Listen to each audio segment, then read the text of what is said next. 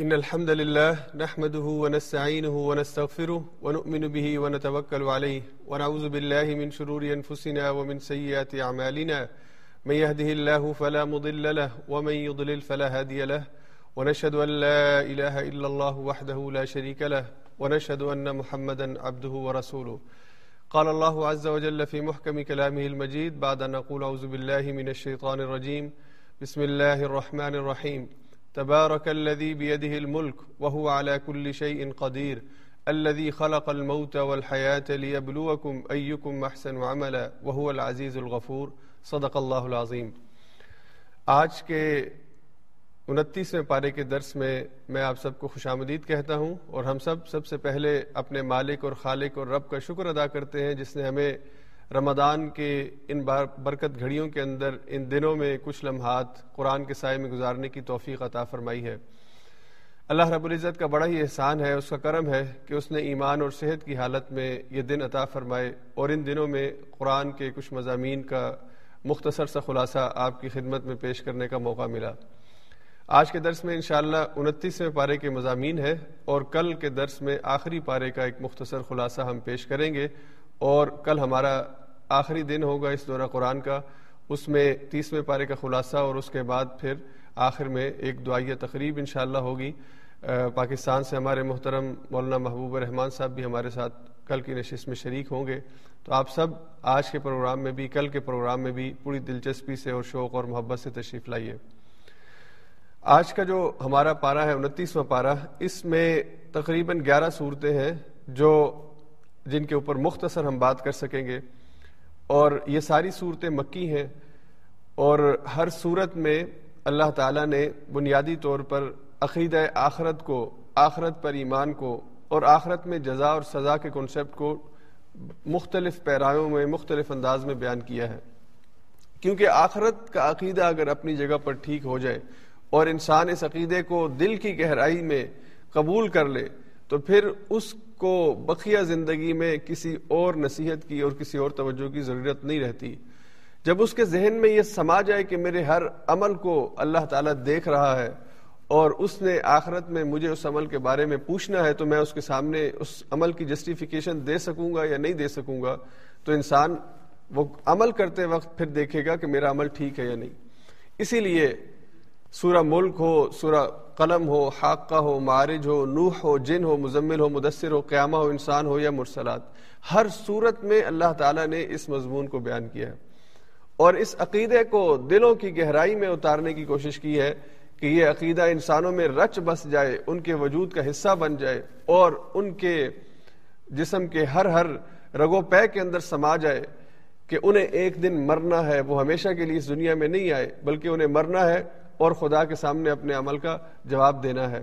اگر یہ عقیدہ اپنی خوبصورتی اور اپنی حسن کے ساتھ ہمارے وجود کا حصہ بن جائے یعنی ہماری روح میں اتر جائے اور ہم اس پر ایمان رکھیں، جسے کامل ایمان کہتے ہیں اور علم یقین کہتے ہیں، تو پھر آپ دیکھیں کہ آپ کی زندگی کا عمل کیسے بہتر ہوتا ہے۔ پھر آپ کو کیمروں کی ضرورت نہیں ہے جو آپ کو چیک کریں، دیکھتے رہیں کہ آپ غلطی کر رہے ہیں یا نہیں کر رہے۔ پھر خود ایک کیمرہ آپ کے اندر لگ جاتا ہے اور آپ نے آپ کو ٹھیک رستے پر لے جانے کی کوشش کرتے ہیں۔ تو آج کی ان گیارہ صورتوں میں مجموعی طور پر قیامت، جزا اور سزا اللہ کے سامنے دوبارہ اپنے عمل کی جواب دہی کے لیے پیشی، وہ مضامین بیان ہوں گے۔ سورہ ملک ہے، پہلی صورت۔ اس میں اللہ نے ملک کہتے ہیں بادشاہت کو۔ اللہ نے اپنی بادشاہت کا اور اپنے خالق اور مالک ہونے کا ذکر کیا ہے۔ اور انسانوں کو یہ بات بتائی ہے کہ اللہ ہی تمہارا خالق اور مالک ہے۔ اس نے زندگی کسی مقصد کے لیے دی ہے اور مقصد بھی اللہ نے بتایا کہ یہ مقصد امتحان ہے، اس کے لیے اللہ نے زندگی دی ہے۔ تو اسی مناسبت سے اس صورت کا نام ملک ہے، بادشاہت، اللہ کی بادشاہت۔ وہ جو حقیقی رب ہے، خالق اور مالک ہے، اس جہان کا اونر ہے اور اس کا کریٹر ہے اور اس کا فرما روا ہے۔ اس کے بعد پھر سورہ قلم ہے۔ سورہ قلم، یہ قلم جس سے ہم لکھتے ہیں، اسی قلم کی اللہ نے قسم کھائی ہے۔ کیونکہ قلم کی نسبت ہے علم کے ساتھ۔ قلم استعمال ہوتا ہے علم حاصل کرنے کے لیے۔ تو اللہ نے قلم کی قسم کھائی ہے۔ اور قسم، قلم کی اٹھا کے اللہ تعالیٰ نے حضور علیہ سات والسلام کے سچے ہونے اور اللہ کی طرف سے نبی ہونے اور برحق ہونے اور اللہ کی طرف سے اللہ کا پیغام انسانوں تک پہنچانے کے منصب پر فائز ہونے کو بیان کیا اور آپ کے اخلاق کا ذکر کیا ہے، آپ کے اخلاق کریمہ کا۔ وَإِنَّكَ نقل اعلیٰ خلق نظیم اس پر تفصیل سے بات ہوگی۔ تو رسول اللہ صلی اللہ علیہ وسلم کا اخلاق حسنہ، آپ کا مقام اور مرتبہ اور آپ کی نبوت اور اس کی تصدیق، اس سے پہلے اللہ نے قلم کی قسم کھائی ہے۔ پھر اس کے بعد سورہ حاق کا ہے۔ حاق کا یہ قیامت ہی کا ایک دوسرا نام ہے۔ اس مناسبت سے اس صورت کے اندر، کیونکہ قیامت کے مضامین بیان ہوئے ہیں، دائیں ہاتھ والے، بائیں ہاتھ والے، دونوں کا کیا ریزلٹ ہوگا اور کون دائیں ہاتھ والے ہوں گے، کون بائیں ہاتھ والے ہوں گے؟ اور ان کی اس دن کی باتیں اللہ نے ہمیں سنائی ہیں کہ جب دائیں ہاتھ میں ریزلٹ ملے گا تو دائیں ہاتھ والا کیا کہے گا اور بائیں ہاتھ میں ملے گا تو بائیں ہاتھ والا کیا کہے گا؟ وہ جو باتیں ہم نے قیامت کے دن کرنی ہے اور اللہ سے دعا ہے کہ اللہ ہمیں سب کو دائیں ہاتھ کے اندر ہمارا نامہ اعمال دے، تو یہ سورہ حاقہ کے اندر یہ مضامین آئیں گے۔ پھر اس کے بعد معارج ہے۔ معارج، یہ معرج کی جمع ہے اور معرج کہتے ہیں زینے کو۔ جب آپ بلندی پر چڑھتے ہیں تو ایک زینہ ایک سٹیپ آپ لے کر اگلے سٹیپ پر جاتے ہیں۔ تو یہ معارج، یہ فرشتے معراج کرتے ہوئے یعنی معارج کو طے کرتے ہوئے اللہ تک جاتے ہیں، زینے چڑھتے ہوئے۔ اس کی کیا کیفیت ہے؟ واللہ عالم۔ لیکن اللہ نے ذکر کیا ہے اس کا اس صورت میں۔ اور پھر دوبارہ اللہ نے قیامت کی سختی کا ذکر کیا ہے کہ وہ دن جس کا تم انکار کر رہے ہو، وہ دن جو قیامت کا دن ہے انسانوں کے دوبارہ اٹھائے جانے کا، جس کے بارے میں تم یہ تصور کرتے ہو کہ بس مرنے کے بعد ہم ختم ہو جائیں گے اور زندگی دوبارہ نہیں مل سکتی اور کوئی قیامت نہیں ہوگی، تو اللہ نے کہا وہ واقع ہو کے رہے گی۔ اس کو واقع ہونے میں کسی قسم کا شک نہیں ہے، وہ ضرور بضرور لازمن واقع ہوگی۔ تو اس کے وقوع کی اور اس کے دوبارہ سے انسانوں کو دوبارہ زندہ کیے جانے اور ان کے اعمال کا حساب کتاب کا معاملہ ہوگا، اس میں کوئی دو رائے نہیں ہے۔ پھر اللہ نے سورہ نوح کا ذکر کیا۔ اور حضرت نوح علیہ السلام کی طویل، جس کی مدت قرآن نے تبلیغ اور دعوت کی جو دورانیہ ہے ساڑھے نو سو سال بیان کی ہے۔ یعنی ساڑھے نو سو سال حضور علیہ السلاۃ والسلام اللہ کے پیغام کو انسانوں تک پہنچاتے رہے ہیں۔ اس کا ذکر ہے اس صورت کے اندر۔ اور ان کی دعوت کا خلاصہ ہے، جب ساری دعوت اتنا لمبا عرصہ یعنی پوری ایک ایک ہزار سال، دس صدیاں بنتی ہیں، انہوں نے دعوت دی ہے۔ اور اتنا لمبا ٹائم اللہ نے کسی اور نبی کی دعوت کا ذکر قرآن میں نہیں کیا۔ واللہ عالم حضرت آدم کی عمر کتنی تھی اور اس کے بعد بقیہ انبیاء کی۔ لیکن ساڑھے نو سو سال کی عمر یہ حضرت نوح کو اللہ نے دی ہے جو صرف دعوت کے لیے ہے۔ باقی اس کے علاوہ بھی کچھ عمر ہوگی جو دعوت کے علاوہ گزری ہے۔ اس کا ذکر اللہ نے یہاں پہ کیا۔ پھر سورج جن ہے۔ تو اہل مکہ کو یہ کہا گیا، کیونکہ ساری صورتیں مکی ہیں انتیس پارے کی، کہ تم اللہ کے نبی کی دعوت پر ایمان نہیں لاتے تو اللہ نے جنوں کو ہدایت دے دی ہے، ان کا ایک گروہ جو ہے وہ ایمان لایا ہے اور ان کی بڑی ایمان افروز گفتگو اور تقریر ہے اس صورت کے اندر۔ اس کے بعد اللہ تعالیٰ نے سورہ مزمل اور سورہ مدثر، یہ دو صورتیں نازل کی سورہ مزمل ترتیب کے اعتبار سے بعض روایات کے مطابق دوسرے نمبر پر یعنی سورہ اقرا کے بعد، الگ کے بعد، پہلی وہی اقرا کی پہلی پانچ آیات تھی اس کے بعد دوسری وہی بعض روایات کے مطابق سورہ مزمل کی آیات ہیں۔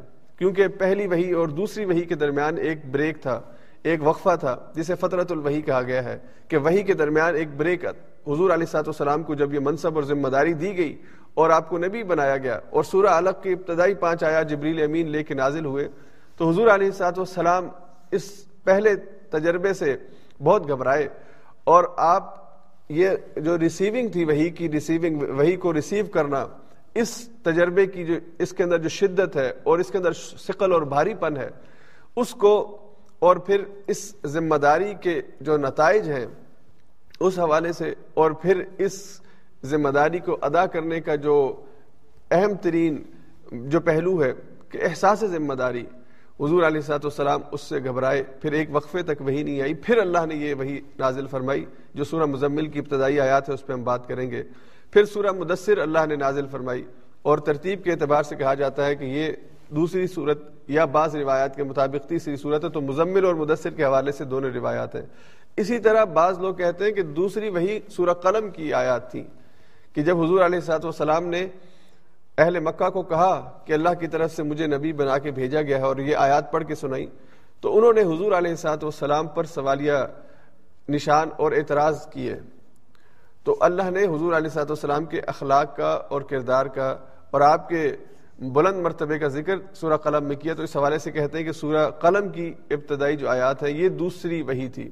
لیکن زیادہ بہتر بات یہ ہے کہ سورہ مزمل اور اس کے بعد سورہ مدثر اور پھر اس کے بعد سورہ قلم کی آیات ہے اس کے بعد اللہ تعالیٰ نے سورہ قیامہ کا ذکر کیا۔ اپنے نام سے واضح ہے، قیامت کے حوال اللہ نے بیان کیے ہیں اور انسان کی جو اجلت پسندی ہے کہ نتائج جلدی حاصل کرنا۔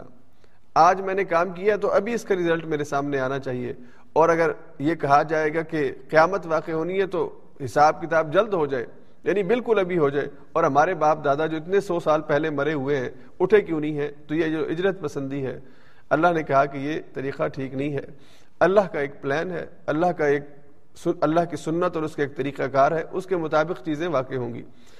پھر اس کے بعد اللہ نے سورہ دہر یا سورہ انسان جس کا دوسرا نام ہے، یہ نازل فرمائی، اور اس میں بھی اللہ تعالیٰ نے بنیادی طور پر عقیدہ آخرت کو اور پھر وہاں پر جزا کہ اللہ تعالیٰ اہل ایمان کو جو جنت کے بلند درجے دے گا، اور اس میں ایک بہت ہی خوبصورت صفت اللہ نے بہت ہی کمال کی، اور جس کے اوپر ایمان، اگر انسان قرآن کی آیات پہ ایمان رکھتا ہو، اور اہل ایمان کو ایمان ہے الحمد تو یہ جو آئے سورہ دہر کی بہت ہی عظیم آیت ہے جو آپ کی شان کو اور آپ کے مرتبے کو بڑھاتی ہے اور آپ کے اندر شوق پیدا کرتی ہے کہ آپ بھی رب کی جنتوں کے حصول کے لیے اور اس ضیافت اور اس دعوت کا حصہ بن جائیں کہ جس میں اللہ اس قرآن میں کہہ رہے ہیں کہ وسقا ہم رب ہم شرابن تہورا اللہ اپنے بندوں کو شراب تہور پیش کریں گے، پاکیزہ شراب پیش کریں گے۔ تو میں بھی اللہ سے وہ پاکیزہ شراب لے لوں۔ آپ بھی اللہ سے، اپنے ہاتھ سے وہ شراب کا جام لیں جو پاکیزہ ہوگی، جس کے بارے میں کہا گیا کہ وہ بیدا ہوگی، وہ اس کا کلر جو ہے وائٹ کلر کا ہوگا، بہت ہی لذیذ ہوگی، اس کے پینے سے لا فیہا غول اور ولا عنہا ینزفون، نہ تو پینے سے کوئی اس کے اندر یعنی انسان بہکے گا اور نہ ہی اس کی طبیعت میں کوئی گرانی ہوگی، بلکہ پینے سے سرور حاصل ہوگا، لذت حاصل ہوگا اور انسان کا دل چاہے گا کہ اس شراب کو پیتا چلا جائے۔ تو اللہ وہ شراب پلائیں گے۔ یعنی وہاں پہ اللہ نے کہا کہ مہمان نوازی اللہ کی طرف سے ہوگی۔ اللہ میزبان ہوں گے اور ہم مہمان ہوں گے۔ تو یہ اللہ نے یہ مقام اور مرتبہ اہل ایمان کو عطا کیا ہے۔ تو اسی دعوت میں، اسی ضیافت میں شامل ہونے کے لیے پھر اللہ نے کچھ اوصاف ذکر کیے کہ ان کو اپنانا ہے۔ اور آخر میں مرسلات ہے، سورہ مرسلات۔ اس میں پھر اللہ تعالیٰ نے قیامت کے احوال بیان کیا۔ اور اہل ایمان کو دوبارہ سے یہ توجہ دلائی کہ دیکھو، سیدھے رستے سے بھٹکنا مت۔ اللہ نے جو ہدایت دی ہے، جو رستہ بتایا ہے، یہ سیدھا جنت کی طرف لے کے جاتا ہے۔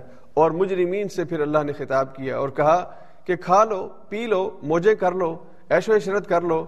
لیکن کلو و تمتعو قلیلا انکم مجرمون۔ تھوڑے وقت کے لیے تمہیں یہ مہلت ملی ہے۔ پھر تمہیں ہماری طرف پلٹ کر آنا ہے، پھر ہم تمہارے ساتھ معاملہ کریں گے۔ تو یہ مضامین ہے جو آج کے درس میں تفصیل کے ساتھ انشاءاللہ آئیں گے۔ ابتدا میں میں نے پوری پارے کا ایک خلاصہ اور ایک ویو ایک سکیچ آپ کے سامنے رکھا ہے۔ ہم چلتے ہیں پہلی صورت کی طرف، سورہ ملک جو قرآن کریم کی صورت ہے۔ اس میں اللہ تعالیٰ نے بہت یعنی عقلی دلائل بھی دیے ہیں اور انسان کو اپیل کیا ہے کہ وہ اللہ کی بادشاہت اور اللہ کی جو کائنات کی وسعت ہے، اس کو سمجھ کر اللہ پر ایمان لائے اور پھر اللہ کی اس مقام اور مرتبے کے اوپر ایمان رکھتے ہوئے اللہ کے ساتھ تعلق کو استوار کرے۔ تو پہلی بات جو اللہ نے فرمائی، تبارک الذی بیدہ الملک۔ بڑی ہی بابرکت ذات ہے وہ ذات کہ جو جس کے ہاتھ میں بادشاہت ہے۔ اس کائنات کی پوری بادشاہت، اس کا اصل مالک اس کا اصل حکمران اور اس کا اصل اس کا جو آپ سمجھ لیں کہ یعنی اس کے اوپر جس کو مکمل اختیار ہے، مکمل جس کا اقتدار ہے، وہ اللہ کی ذات ہے۔ بیدی ہل ملک اس کے ہاتھ کے اندر بادشاہت ہے۔ اور پھر اسی چیز کو اللہ نے دیگر مقامات پہ یوں بیان فرمایا کہ بادشاہت اللہ کے پاس ہے۔ دراصل اصل بادشاہ وہ ہے۔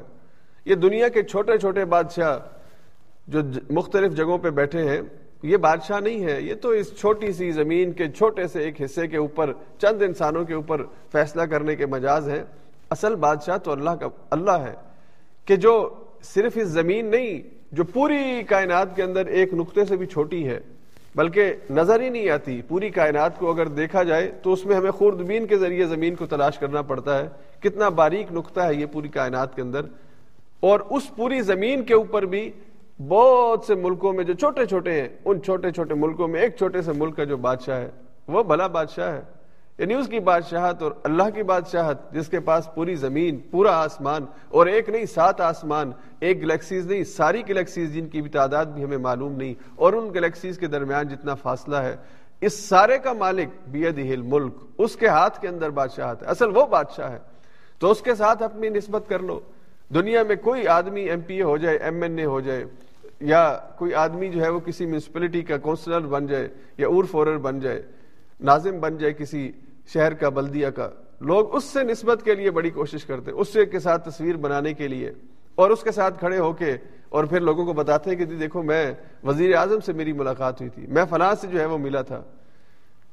تو اس چھوٹی سی نسبت کے لیے تم کتنی تگ و دو کرتے ہو، کتنی محنت کرتے ہو؟ تو جو کائنات کا رب ہے، بادشاہتوں کا بادشاہ ہے اور اصل بادشاہ ہے۔ اس کے ساتھ ذرا نسبت کر لو۔ اس کے حضور میں کھڑے ہو کے تصور سے سوچو کہ میں اس کے سامنے کھڑا ہوں اور میری اللہ سیلفی بنا رہا ہے۔ فرشتوں کے ساتھ میری سیلفی بن رہی ہے اور بنتی ہے۔ یہ تصویریں نقش ہوتی ہیں۔ اللہ کے پاس جب ہم پہنچیں گے، اللہ ہمارے اعمال ہمیں دکھائیں گے، تو فلم چلے گی۔ ہم دنیا کی زندگی میں جو کچھ کرتے ہیں، تو ذرا دنیا والوں کے ساتھ اور دنیا میں کسی بڑے کے ساتھ کھڑے ہو کے اس کے نام کے ساتھ اپنا نام لکھوانے کا جو ہمیں شوق ہے، تو ذرا اللہ والوں کے نام کے ساتھ اپنا نام لکھوانے کے لیے ہم کیا تگ و دو کر رہے ہیں یا نہیں کر رہے؟ تو اللہ نے فرمایا، تبارک الملک۔ با بڑی بابرکت ذات ہے وہ، جس کے ہاتھ میں بادشاہت ہے، جو بادشاہتوں کا اصل مالک ہے۔ وہ اعلیٰ کل شعین قدیر۔ اور وہ ہر چیز پر قدرت رکھتا ہے۔ وہ ایسا بادشاہ ہے کہ جو اصل میں ہر کام کرنے کا اختیار رکھتا ہے، ہر کام کر سکتا ہے۔ اور اس کے کلمہ کن سے یہ کائنات بنی ہے اور اس کے کلمہ کن سے کائنات لپیٹ دی جائے گی؟ اس کے کلمہ کن سے انسان آدم پیدا ہوا ہے جس سے پہلے نہ باپ تھا نہ ماں تھی، اسی کے کلمہ کن سے حضرت عیسیٰ پیدا ہوئے کہ جن سے کہ جن کی والدہ تھی اور والد نہیں تھے۔ اسی کے کلمہ کن سے اس کائنات کے اندر ہر چیز وقوع پذیر ہو رہی ہے اور اپنی اپنی ترتیب سے جو اس نے مقرر کی ہے، چل رہی ہے۔ یہ وہ بادشاہ ہے، یہ وہ اس کا اختیار یہ ہے۔ اور پھر اللہ نے فرمایا کہ اس پوری کائنات کے اندر، اتنی بڑی کائنات کے اندر، یہ جو میں نے موت اور حیات کا سلسلہ رکھا ہے اللہ خلق الموت والحیات لیبلوکم ایکم احسن عملا۔ یہ جو موت اور زندگی ہے، ان دونوں کا خالق بھی اللہ ہی ہے۔ پہلی بات تو اللہ نے یہ بتائی کہ زندگی خود بخود سے اور اچانک سے اور بغیر کسی کے ارادے کے اور پلاننگ کے نہیں شروع ہوئی، بلکہ یہ حیات اللہ کے ایک جو پلاننگ ہے، اس کی جو ترتیب ہے، اس پلاننگ اور منصوبے کے تحت شروع ہوئی ہے۔ اور اصل مالک اس زندگی کا اللہ ہے۔ اور پھر اسی طرح یہ جو موت ہے، یہ موت بھی اللہ کے کلمہ کن سے ہوتی ہے؟ ایک انسان کی موت، ایک قوم کی موت، ایک پورے معاشرے کو اگر تباہ کر دیا جائے، اور پھر اگر پوری انسانیت کو تباہ کر دیا جائے، لپیٹ دیا جائے قیامت کی صورت میں، تو یہ ساری موتیں جو ہیں اللہ کے حکم سے ہوتی ہیں۔ اللہ ہی ہے جو زندگی کو پیدا کرتا ہے، موت کو پیدا کرتا ہے۔ آج کے فلسفی، چاہے ان کے اندر کانٹ کا نام ہو یا دنیا کا کوئی اور بڑا فلسفی ہو، جنہوں نے یہ فلسفہ پیش کرنے کی کوشش کی کہ یہ زندگی اور موت کا فلسفہ کیا ہے، لیکن پیش نہیں کر سکے اور کوئی عقلی توجہ نہیں کر سکے، تو اللہ کا قرآن یہ کہتا ہے کہ زندگی اور موت زندگی کہاں سے آتی ہے؟ موت یہ جب انسان مرتا ہے، روح کہاں پہ جاتی ہے؟ اس روح کا جسم کے ساتھ جو کنیکشن ہے، یہ وجود کے اندر روح کہاں پہ ٹھہرتی ہے؟ اور کیسے اس کو انجیکٹ کیا جاتا ہے، کیسے نکالا جاتا ہے، ان ساری چیزوں کا تمہیں علم نہیں دیا گیا۔ وما اوتی تم من العلم الا قلیلا کچھ چیزیں ایسی ہیں کہ جہاں پہ آپ نہیں جا سکتے آگے، آپ دیکھ ہی نہیں سکتے۔ آپ روح کی ماہیت کو دیکھ ہی نہیں سکتے۔ روح کا وزن کتنا ہے، روح کی حقیقت کیا ہے، روح جسم کے کس حصے میں ہوتی ہے۔ آپ کو نہیں پتا اس چیز کا۔ اور نہ ہی اللہ نے یہ علم ہمیں دیا ہے۔ تو اللہ نے کہا کہ یہ زندگی اور موت یہ اس کا اصل خالق اور مالک اللہ ہے۔ کوئی اور اس کا خالق اور مالک نہیں ہے۔ اسی نے اس کو پیدا کیا ہے۔ اور اسی کے حکم سے کسی کی زندگی اور زندہ ہونے اور موت کے میں ایک فرق یہ ہے کہ زندگی کے اندر اللہ نے ایک ترتیب رکھی ہے۔ یعنی انسان ہے، اس کا بیٹا پیدا ہوتا ہے، پھر اس کا پوتا، پھر پڑ پوتا اور اس طرح نسل آگے چلتی ہے۔ یعنی آنے میں اللہ نے ترتیب رکھی ہے۔ لیکن موت کے حوالے سے اللہ نے ترتیب نہیں رکھی۔ کتنے ہی پوتے ایسے ہیں کہ جو اپنے دادا کا جنازہ پڑھتے ہیں، لیکن بہت سے دادے بھی ایسے ہیں جو اپنے پوتے کا جنازہ پڑھتے ہیں۔ آیا باپ پہلے ہے، واپسی میں بیٹا پہلے ہے، آئی ماں پہلے ہے، واپسی بیٹی کی پہلے ہے۔ تو آنے کی ترتیب ہے، لیکن موت کی ترتیب نہیں ہے۔ اسی لیے اللہ نے قرآن میں موت کے حوالے سے بار بار یہ بات کہی کہ تمہاری موت کا ایک وقت مقرر ہے، جسے اجل کہا گیا ہے۔ اذا اذا جاء اجلهم فلا يستاخرون ساعه ولا يستقدمون جب اجل آ جاتی ہے، موت کا وقت آ جاتا ہے، پھر نہ تو ایک لمحے میں تقدیم ہوتی ہے اور نہ ایک لمحے میں تاخیر ہوتی ہے۔ یہ جو وقت مقرر ہے موت کا، کس کا کس وقت ہے، اس کا علم اللہ نے اپنے علاوہ کسی کو نہیں دیا۔ کسی کو نہیں دیا۔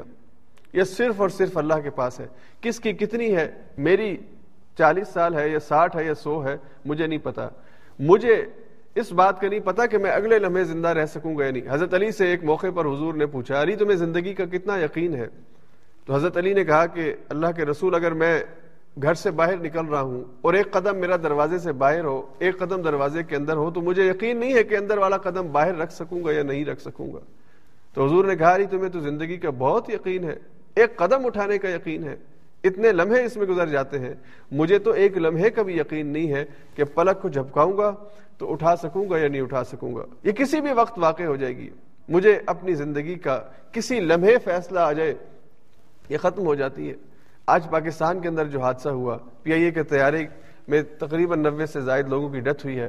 ہم سب ان کے لیے دعا گو ہیں۔ اللہ سب کی مغفرت فرمائے اور تمام پسماندگان کو صبر جمیل عطا فرمائے۔ بہت ہی تکلیف دہ اور بہت ہی اندوہناک واقعہ ہوا ہے۔ دل غم کے آنسور ہو رہا ہے، ہمارے بھائی بہن ہیں جن کی ڈیتھ ہوئی ہے۔ اب جب یہ مسافر اپنے مقام سے چلے تھے، کس کو خبر تھی یہ زندگی کا آخری سفر ہوگا؟ کوئی میٹنگ اٹینڈ کرنے جا رہا ہوگا، کوئی اپنی بزنس کے معاملات کو دیکھنے جا رہا ہوگا، کوئی اپنی کسی عزیز کی شادی میں شرکت کے لیے جا رہا ہوگا، اور کوئی اور کسی ضروری کام سے جا رہا ہوگا۔ یہ اپنی منزل کی طرف رواں دواں تھے، لیکن یہ منزل ان کی آخری منزل تھی ان کی اجل آ چکی تھی، ان کا وقت آ چکا تھا اور جن کی زندگی اس طرح ختم ہونی تھی۔ اللہ کے فیصلے ہیں۔ انسان گھر سے نکلتا ہے اور اس امید پر کہ شام کو گھر واپس آئے گا۔ کتنے ہیں جو بےچارے نکلتے، واپس نہیں آتے۔ انسان رات کو سوتا ہے کہ آرام، سکون کروں، صبح اٹھ کے کام کروں۔ صبح اٹھنا نصیب نہیں ہوتا۔ تو یہ موت ایک ایسی حقیقت ہے اور ایک ایسا سبق ہے کہ سچی بات ہے، اگر ہم اس کو سمجھ لیں اور اپنے دماغ کے کونے خدرے میں اس کو بٹھا لیں تو ہم ہر وقت زندگی کی حقیقت کو سمجھ کر وہ کام کریں گے جس کا ہمیں موت کے بعد فائدہ ہونا ہے۔ یہ زندگی، یہ جو نعرہ مغرب نے دیا ہے اور آج کا سوشلزم اور کمیونزم اور یہ کیپٹلزم کی یہ زندگی ہی اصل ہے، اسی میں انجوائے کر لو۔ اور خاص طور پہ جوانوں سے کہا جاتا ہے، کوئی نوجوان اگر دین کی طرف راغب ہو، کوئی اس کے اندر دینداری کے آثار نظر، کوئی اخلاق اور کردار اور کوئی حیا اور پاکیزگی، تو لوگ کہتے ہیں، ابھی سے جوان، ابھی سے نیک ہو گئے ہو۔ ابھی تو زندگی پڑی ہے، بھلا یہ بھی کوئی عمر ہے نیک ہونے کی۔ جیسے ہماری نوجوان بہنیں ہیں، کوئی اگر دوپٹہ لے لے اور شرم اور حیا کو اختیار کر لے، تو ابھی سے ابھی سے یہ زندگی میں اتنی سنجیدگی کیوں لے آئی ہو؟ یہ باتیں اس کو کی جاتی ہیں۔ زندگی کا کوئی اعتبار نہیں ہے۔ کسی لمحے موت ہو سکتی ہے۔ کسی لمحے موت ہو سکتی ہے۔ تو اللہ نے کہا کہ یہ موت اور زندگی اس کا مالک اللہ ہے۔ اور پھر اللہ نے کیوں پیدا کیا؟ اس زندگی اور موت کے کھیل کو کیوں پیدا کیا؟ یہ کیوں ہے؟ لیا بلوا کم احسن احسن عملہ تاکہ اللہ یہ دیکھے کہ تم میں سے اچھا عمل کون کرتا ہے۔ احسن عمل کون کرتا ہے؟ اس عمل کو، اچھے عمل کو، یہ اچھا عمل جو ہے، احسن عمل، یہ مطلوب ہے۔ اس کے لیے اللہ نے پیدا کیا ہے۔ اور احسن عمل میں سب سے ٹاپ کے اوپر ایمان ہے۔ اللہ پر ایمان، اس کے رسولوں پر ایمان، اس کی کتاب پر ایمان، اس کے فرشتوں پر ایمان اور آخرت کے دن کے اوپر ایمان، یہ احسن عمل میں سب سے ٹاپ پر ہے۔ اگر یہ ہے تو اس کے نیچے باقی چیزیں ترتیب سے آتی جائیں گی۔ اگر یہ چیز نہیں ہے، ایمانیات نہیں ہے، تو پھر نیچے جتنے مرضی خیر کے، بھلائی کے اور اچھائی کے کام ہوں، وہ سارے زیرو سے ضرب دے دیے جائیں گے۔ تو سب سے اہم یہ ہے کہ ایمان اور اللہ کی پہچان اور اس پر ایمان اور اس کے ساتھ تعلق یہ ٹاپ کے اوپر ہے۔ پھر اس کے بعد باقی چیزیں آتی ہیں۔ تو اللہ نے کہا کہ یہ زندگی اور موت میں نے یہ دیکھنے کے لیے کہ اچھا عمل کون کرتا ہے۔ اور قرآن جب بھی عمل کی بات کرتا ہے تو عمل صالح کی بات کرتا ہے۔ اللہ دین و عامل الصالحات، جو ایمان لاتے ہیں اور عمل صالح کرتے ہیں۔ ایمان اور عمل صالح، تو عمل صالح مطلوب ہے اچھا عمل مطلوب ہے۔ اور اچھا عمل کون سا ہوتا ہے؟ ہم دو طرح کے عمل کرتے ہیں۔ ایک ہم عمل کرتے ہیں جس میں اچھائی کا پہلو نہیں ہوتا، وہ بھی عمل ہوتا ہے۔ لیکن ایک ہم عمل کرتے ہیں جس میں اچھا پہلو ہوتا ہے، جسے ہم عمل صالح کہتے ہیں۔ تو اللہ کو عمل صالح مطلوب ہے۔ یعنی اچھا پاکیزہ، صاف ستھرا۔ اور ڈیفینیٹلی جب بھی عمل کوئی کیا جائے، اس کے اندر نیت بنیادی فیکٹر ہوتا ہے۔ تو کسی عمل کو پاکیزہ کرنا ہو، تو پہلے نیت کو پاکیزہ کرنا ہوگا۔ اس لیے کہ اگر نیت پاکیزہ نہیں ہے، تو وہ عمل کتنا ہی اچھا ہو، پاکیزہ نہیں ہو سکتا۔ ہم بہت لمبی نماز پڑھیں، بہت لمبی تلاوت قرآن کریں، بہت لمبا درس دیں۔ لیکن نیت اپنی شہرت ہو، اپنا نام ہو، اپنی بڑائی ہو، تو یہ ساری محنت، یہ سارا ٹائم اور یہ ساری گفتگو اس کو زیرو سے ضرب دے دی جائے گی۔ اور اللہ قیامت کے دن میں کہیں گے اچھا تو اس لیے کہ دنیا میں لوگ تجھے بڑا عالم کہیں، تو نے اتنی کتابیں لکھی ہیں اور اتنے درس دیے ہیں، تو دنیا والوں نے تو تیری بڑی تعریف کر دی ہے۔ آج میرے پاس تیرے لیے کچھ نہیں ہے۔ تو جو چاہتا تھا دنیا میں تجھے مل گیا ہے۔ من کان یرید الحیات دنیا و زینت جو دنیا کی حقیقت، دنیا کی زینت اور دنیا کی متاح چاہتا ہے، اسے دنیا کی متاح مل جاتی ہے۔ ہر سل آخرہ جو دنیا کے اندر کی جو کھیتی ہے، اس کی کھیتی کو دنیا ہی کے اندر پانی ملتا ہے، پھر آخرت میں نہیں ملتا۔ اور من کان یرید ہر سل آخرت ہی نزد لہو فی ہرسی اور جو دنیا کے عمل میں نیت آخرت کی رکھتا ہے۔ میں یہاں پہ کماتا ہوں، کما کے کھا، کھاتا پیتا ہوں، اپنی فیملی کو کھلاتا اور پلاتا ہوں۔ نیت یہ ہے کہ ہم اللہ کے حضور سرخرو ہو سکے تو میں کماتا یہ ہوں جو حلال ہے اور کھاتا وہ ہوں جو حلال ہے۔ تو آپ کی دنیا کی یہ جو عیش و عشرت ہے، حلال کا دائرہ بہت ہے، بہت بڑا وسیع ہے۔ اس پورے حلال کے دائرے کے اندر جتنا بھی آپ کماتے ہیں اور جتنا بھی آپ کھاتے ہیں اور اپنی فیملی کو دیتے ہیں اور غریبوں کو دیتے ہیں، یہ ساری زندگی آخرت میں نیکی اور حسنات کی صورت میں آپ کو واپس ملے گی۔ یہ عمل صالح ہوگا۔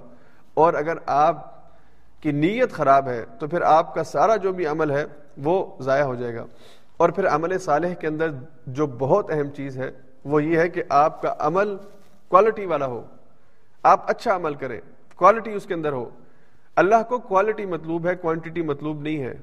کہ آپ ساری رات کھڑے رہے اللہ کے سامنے کہ میں نے جناب چالیس رکعت پڑھنی ہے رات کو۔ لیکن اس نماز کے اندر سرور نہ ہو، اس نماز کے اندر فہم نہ ہو، اس نماز میں دل کے دل کے حالات اور خیالات جو ہیں وہ کہیں اور پر ہوں، تو یہ جو ساری رات کھڑا رہنا ہے، یہ مطلوب نہیں ہے۔ ہاں تھوڑا کھڑا ہو لیں، لیکن فہم کے ساتھ کھڑا ہو لیں۔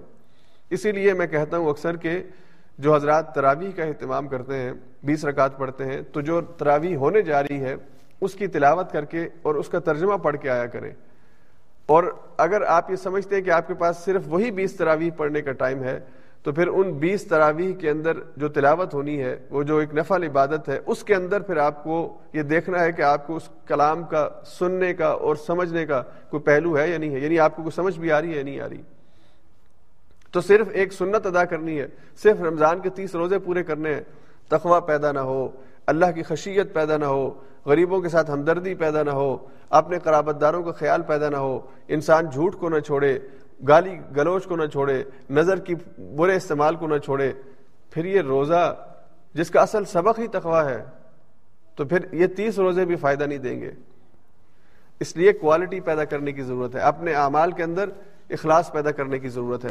اس کے بعد آگے پھر اللہ تعالیٰ نے کہا کہ یہ جو اللہ نے کائنات بنائی ہے اور زندگی اور موت کا فلسفہ اللہ نے انسان کو سمجھایا ہے اور اس میں اچھے عمل کا مطالبہ ہے تو اللہ فرماتے ہیں کہ جو اس کا انکار کرتے ہیں، قیامت کا انکار کرتے ہیں، آخرت کا انکار کرتے ہیں، چاہے آج کے ملحدین ہوں یا اس وقت کے ملحدین تھے، جب قیامت والے دن اللہ کے سامنے پیش ہوں گے تو کیا کہیں گے؟ وقالو لو کنہ نسم ما کنہ فی اصحاب السعیر۔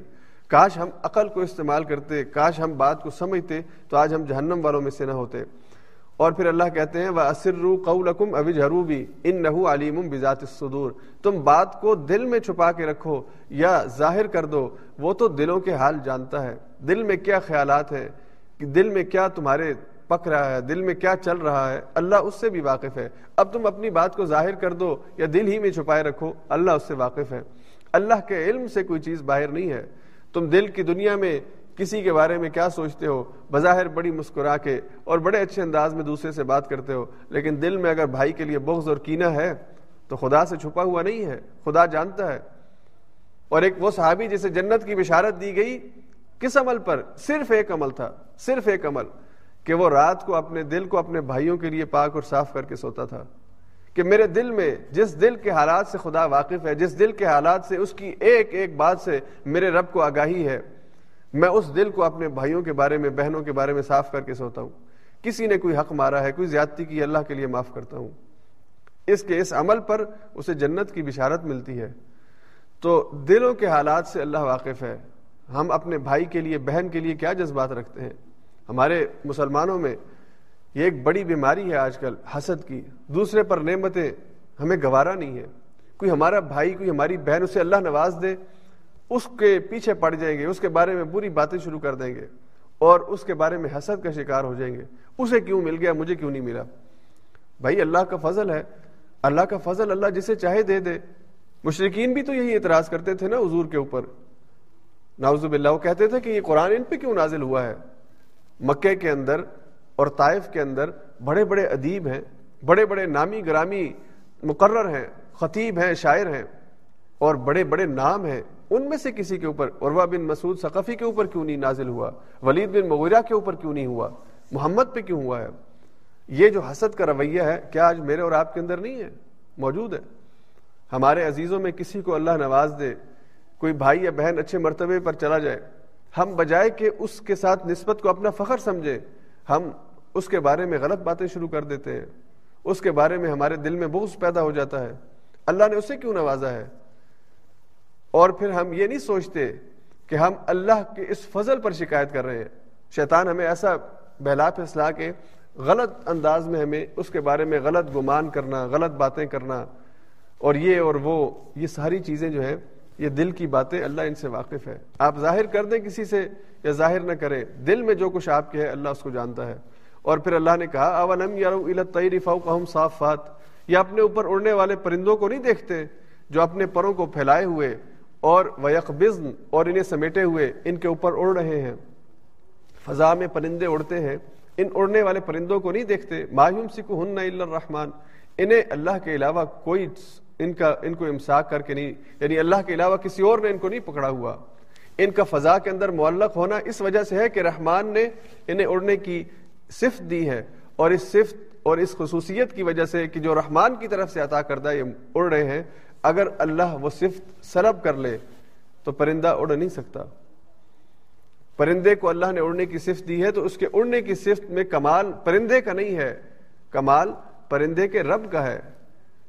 تو یہ انسانوں کو جو نعمت اللہ نے عطا کی ہیں آج، اگر ہم دنیا میں آج چاند پر قدم رکھ چکے ہیں، آج جو ہے ہم بڑی تیز رفتاری سے سفر کرتے ہیں اور بلٹ ٹرینز آ گئی ہیں، شٹلز آ گئی ہیں آبدوز آ گئی ہیں اور ہم پلک جھپکنے میں کہاں سے کہاں سفر طے کر جاتے ہیں، تو ہمیں بھی ان چیزوں کے پیچھے جو علم اللہ نے ہمیں دیا ہے اور ہمیں اس اس مرتبے تک پہنچایا ہے، اس پر اللہ کا شکر ادا کرنا چاہیے۔ اور ہمیشہ یہ بات کہنی چاہیے کہ بنی بے شک انسانوں سے ہے، لیکن اس کو چلانے اور اس کو اس رفتار کے ساتھ جاری رکھنے کی جو اجازت ہے وہ اللہ کی طرف سے مائی امسک ہن الرحمان رحمان کے علاوہ کوئی اور نہیں ہے جس نے اس کو تھاما ہوا ہو۔ یہ رحمان ہی ہے جس نے اس کو تھاما ہوا۔ جب ہم فضا میں سفر کرتے ہیں، بلندی پر ہوتے ہیں، جہاز میں بیٹھے ہوتے ہیں، تو اس وقت انسان کی اس انوویشن کے اوپر اور انسان کی اس کاریگری کے اوپر بھی رشک آنا چاہیے کہ کیسا خوبصورت ایک تحفہ انسانیت کو اس نے دیا ہے کہ فضا میں اڑنے کا ہنر اسے دے دیا ہے۔ لیکن اس کے ساتھ ہی اس انسان کے رب جس نے یہ عقل دی ہے اور استعمال کرنے کا ہنر دیا ہے، اس کی شکر گزاری اور اس کے آگے جھکنے کا رویہ بھی ہونا چاہیے کہ مالک تیرا کرم ہے۔ تو نے ہم انسانوں کو اس قابل کیا کہ آج ہم فضاؤں میں اڑتے ہیں۔ اور اتنا لمبا سفر جسے پہلے پیدل گھوڑوں پر، اونٹوں اور خچروں پر مہینوں میں طے کیا جاتا تھا، ہم چند گھنٹوں میں طے کر لیتے ہیں مالک تیرا کرم ہے۔ اسی لیے وہ جو دعا ہم نے سورہ زخرف میں پڑھی ہے وہ اسی یاد دہانی اور اسی سبق کا اظہار ہے۔ سبحان الذي سخر لنا هذا وما كنا له مقرنين وانا الى ربنا لمنقلبون۔ اور پھر آخر میں اللہ فرماتے ہیں، قل هو الذي انشأكم وجعل لكم السمع والابصار والافئده قليلا ما تشكرون اے نبی صلی اللہ علیہ وسلم، ان سے کہہ دیجیے، وہی ذات ہے جس نے تم کو پیدا کیا۔ اور یہ جو انشاء کا لفظ ہے، اس میں انوویشن ہے۔ یعنی تمہارے پیدا ہونے سے پہلے تمہارا کوئی ماڈل موجود نہیں تھا۔ تمہاری کوئی تصویر اور تمہارا کوئی سیمپل موجود نہیں تھا کہ اس کو دیکھ کے اللہ نے تمہیں بنایا ہو۔ یہ انوویشن ہے۔ تمہارے جیسا انسان تم سے پہلے کوئی بھی نہیں تھا۔ تم بڑے ہی کم عقل ہو، اپنے آپ کو سمجھتے ہو ڈائناسور سے نکلے ہو، بندروں سے نکلے ہو۔ کیسے کم ظرف ہو؟ اللہ تو وہ ذات ہے جس نے یہ خوبصورت جسم صرف پہلی دفعہ انسان کو یہ نقش اور یہ ترتیب ناک کہاں پہ ہوگا، آنکھیں کہاں پہ ہوں گی، چہرہ اور اس کے اوپر داڑھی اور خاتون کا جسم، یہ ساری چیزیں اللہ نے ہر ایک کو اس کی ترتیب کے اوپر رکھا ہے۔ تم اپنی اس ترتیب کو خدا سے منسوب کرنے کی بجائے ان جانوروں کو جو مخلوق ہے ان کی طرف لے جاتے ہو، کیسے کم عقل اور کم ظرف ہو؟ تو اللہ نے فرمایا، وہ ہے جس نے تمہیں پیدا کیا اور عدم سے پیدا کیا اور انوویشن کے اس تصور کے ساتھ کہ تم سے پہلے کوئی چیز نہیں تھی، تمہیں پیدا کیا اور پھر صرف پیدا نہیں کیا۔ وجہ اعلیٰ اللہ نے تمہیں سماعت دی ہے، بصارت دی ہے اور اللہ نے تمہیں سننے اور دیکھنے کے بعد اس کی جو اس سے جو تم چیز اخذ کرتے ہو، اس کے لیے تمہیں افدا کا لفظ استعمال ہوا، جس کا ایک معنی دل ہے۔ اور اس دل کے اندر جو عقل اور فکر ہے، یا دماغ کے اندر جو عقل اور فکر ہے، وہ مراد ہے۔ اللہ نے تمہیں یہ دیا ہے یعنی سوچنے اور سمجھنے کی صلاحیت ہے، جو تمہارے علاوہ دنیا میں کسی اور مخلوق کو نہیں دی گئی۔ انسان اور جن دو با اختیار مخلوقات ہیں۔ اس کے علاوہ کسی اور جانور کو، کسی اور مخلوق کو یہ افدا کی صفت نہیں ہے۔ ان کا سننا اور ان کا دیکھنا، اس میں اور انسان کے سننے اور دیکھنے میں بھی بہت فرق ہے۔ وہ صرف آواز سنتے ہیں، آواز سنتے ہیں، لیکن انسان کا سننا اور اس سننے کی بنیاد پر پھر آگے نتائج مرتب کرنا اور آگے پلاننگ کرنا یعنی جو افیدہ کا کام ہے، یہ انسان صرف سن کے کر لیتا ہے۔ اور اسی طرح انسان سنے نہ صرف دیکھ لے تو ایک منظر کو دیکھ کر اس کے نتیجے میں جو علم اس کو حاصل ہوتا ہے اور اس کے مختلف پہلو اور ڈائمنشن اس کے ذہن کے اندر آتی ہیں، تو اللہ نے کہا کہ یہ ساری سننے کی صلاحیت، دیکھنے کی صلاحیت، فکر، دماغ اور دل، یہ کس کی عطا کرتا ہے؟ یہ اسی کی عطا کرتا ہے، اس نے تمہیں دی ہے، جس نے زندگی اور موت پیدا کی ہے، جس نے اس کائنات کو پیدا کیا ہے، جو اصل بادشاہ ہے۔ خلیل ما تشکرون، مگر سچی بات ہے، تم بہت ہی تھوڑے ہو جو شکر کرتے ہو۔ یا شکر کرنے میں تمہارا رویہ کہ جب تمہارے اندر یہ ساری چیزیں اللہ نے پیدا کی تو سب سے ٹاپ پہ شکر ہونا چاہیے تھا کہ ہر وقت اللہ کے آگے جھکے رہو اور اللہ کی مان کی زندگی بسر کرو۔ لیکن اللہ کہتے ہیں خلیل اما تشکرون، بہت تھوڑے ہیں جو شکر کرتے ہیں۔ جیسے اللہ نے قرآن میں سورہ سبا میں کہا تھا وہ خلیل من عبادی شکور میرے بندوں میں بہت تھوڑے ہیں جو میری قدر کرتے ہیں کہ میرا شکر ادا کرنے والے ہوں۔ اللہ آپ سے یہ تو نہیں کہتا کہ اللہ کے رستے میں آپ اپنے جسم کا کوئی حصہ نکال کے پھینک دیں کہ یہ تیرے لیے ہم نے قربان کر دیا۔ اللہ ہم سے یہ تو نہیں کہتا کہ تم مہینے میں تیس ہزار کماتے ہو تو دس ہزار میرے رستے میں ہر مہینے دے دو یا بیس ہزار دے دو۔ اللہ تو ایسا نہیں کہتا۔ اللہ تو کہتا ہے، کلو وشربو کھاؤ، پیو۔ اور جو کچھ بھی اللہ نے پاکیزہ نعمتیں دی ہیں، ان کو استعمال کرو۔ دنیا کی زینت کو استعمال کرو۔ لیکن اسے متا سمجھو۔ بس یہ بات ہے بنیادی۔ اس کو سب کچھ مت سمجھو۔ اس کو متا سمجھو۔ اور متا ہوتی ہے وقتی ضرورت کے استعمال کی چیز۔ اور اس کو متا سمجھتے ہوئے آخرت کے گھر کو دار القرار سمجھو، ہمیشہ کا گھر سمجھو۔ اگر یہ رویہ اپنا لو گے تو دنیا کی نعمتیں بھی کھاؤ، پیو اور مزے کرو۔ اور آخرت میں بھی جنتوں میں حقدار اللہ کے ہاں اس کے حقدار بنو گے جنتوں کے حقدار بنو گے تو یہ سورہ ملک کے اندر اس کے اہم مضامین ہیں۔ سورہ ملک کی جو فضیلت ہے، اس حوالے سے چند باتیں میں آپ سے کرتا ہوں۔ اس پہ تھوڑا تفصیل سے بات ہو گئی۔ اور وجہ یہ تھی کہ اس سورت کے جو مضامین ہے اور اس کی جو اہمیت ہے، کہ ہم اس کے ایک ایک حرف کو، اس کی ایک ایک آیت کو پڑھیں سمجھیں اس پر ایمان لائیں اور پھر اس کو دل و دماغ میں بسا لیں صرف اس ایک صورت کو اپنا حرز جان بنا لیں اپنا وظیفہ بنا لیں اور حضور علیہ صاحب السلام نے اس کو اپنا وظیفہ بنایا تھا۔ حضور علیہ صاحب السلام رات سونے سے پہلے سورہ ملک کی تلاوت کیا کرتے تھے۔ اور ایک اور روایت میں کہ سورہ ملک کے ساتھ آپ الف لامیم سجدہ کی تلاوت کیا کرتے تھے۔ تو سورہ ملک کی تلاوت رات کو سونے سے پہلے اس کا اہتمام ہونا چاہیے۔ خود بھی کرے، بچوں کی عادت اپنائے۔ اور اس کو یاد کرنے کا آسان طریقہ ہے کہ کسی اچھے قاری صاحب کی آواز میں گھر کے اندر اس کی تلاوت کا اہتمام کریں سن سن کے بچے اس کو یاد کر لیتے ہیں، خود یاد ہو جاتی ہے۔ اور کوئی زیادہ مشکل نہیں ہے، آپ آج شروع کریں، اگلے ہفتے تک آپ کو سورہ ملک یاد ہو جائے گی۔ روزانہ صرف تین آیتیں یاد کر لیں۔ تین آیتیں یاد کرنے میں آپ کو میکسیمم دس سے پندرہ منٹ لگیں گے۔ تو آپ، اور اگر آپ کو اچھا پڑھنا نہیں آتا تو میں ان بفالے کرتا ہوں، میں تجویز دیتا ہوں کہ آپ سن کر یاد کریں، پڑھ کر یاد نہ کریں، سن کے یاد کریں۔ اس لیے جب آپ سنیں گے، آپ ویسا ہی ادا کرنے کی کوشش کریں گے۔ اگر آپ کا پڑھنا ٹھیک نہیں ہے، تو یعنی اس میں غلطیاں ہیں۔ تو اگر پڑھ کے یاد کریں گے، تو غلط یاد کریں گے۔ لیکن سن کے کریں گے، تو ویسے ہی یاد کریں گے، جیسا کہ آپ صحیح سن رہے ہیں، ویسے ہی صحیح ادا بھی کریں گے پھر۔ اس لیے روزانہ تین آیات ٹارگٹ رکھ لیجیے آج ہی سے کہ میں نے اگلے ہفتے تک انشاءاللہ سورہ ملک یاد کرنی ہے، جس کو یاد نہیں ہے۔ اور جس کو یاد ہے، تو وہ رات کو پڑھنے کا اہتمام کرے۔ تو حضور علیہ سات وسلام رات کو سورہ ملک کی تلاوت کیا کرتے تھے۔ پھر اس کا ایک دوسرا، اور کیوں کرتے تھے؟ ظاہری بات ہے، حضور کو اس کے مضامین کی سمجھ آتی تھی۔ تو ایک دفعہ انسان ریفریش ہو جاتا ہے، اس کو جو ہے سارے سبق یاد آ جاتے ہیں۔ تو اس کو تذکیر اور نصیحت کے لیے بار بار اس کو پڑھنے کی ضرورت ہے۔ جیسے ہم جہاز میں بیٹھتے ہیں نا، تو جہاز میں بیٹھنے کے بعد وہ ایئر ہوسٹس یا جہاز کا عملہ باقاعدہ بتاتا ہے کہ احتیاطی تدابیر کیا ہے بیلٹ باندھ لیں۔ اور آپ کو جو ہے اس وقت یہ کام کرنا ہے، یہ کام نہیں آپ کر سکتے۔ احتیاطی تدابیر بتاتے ہیں۔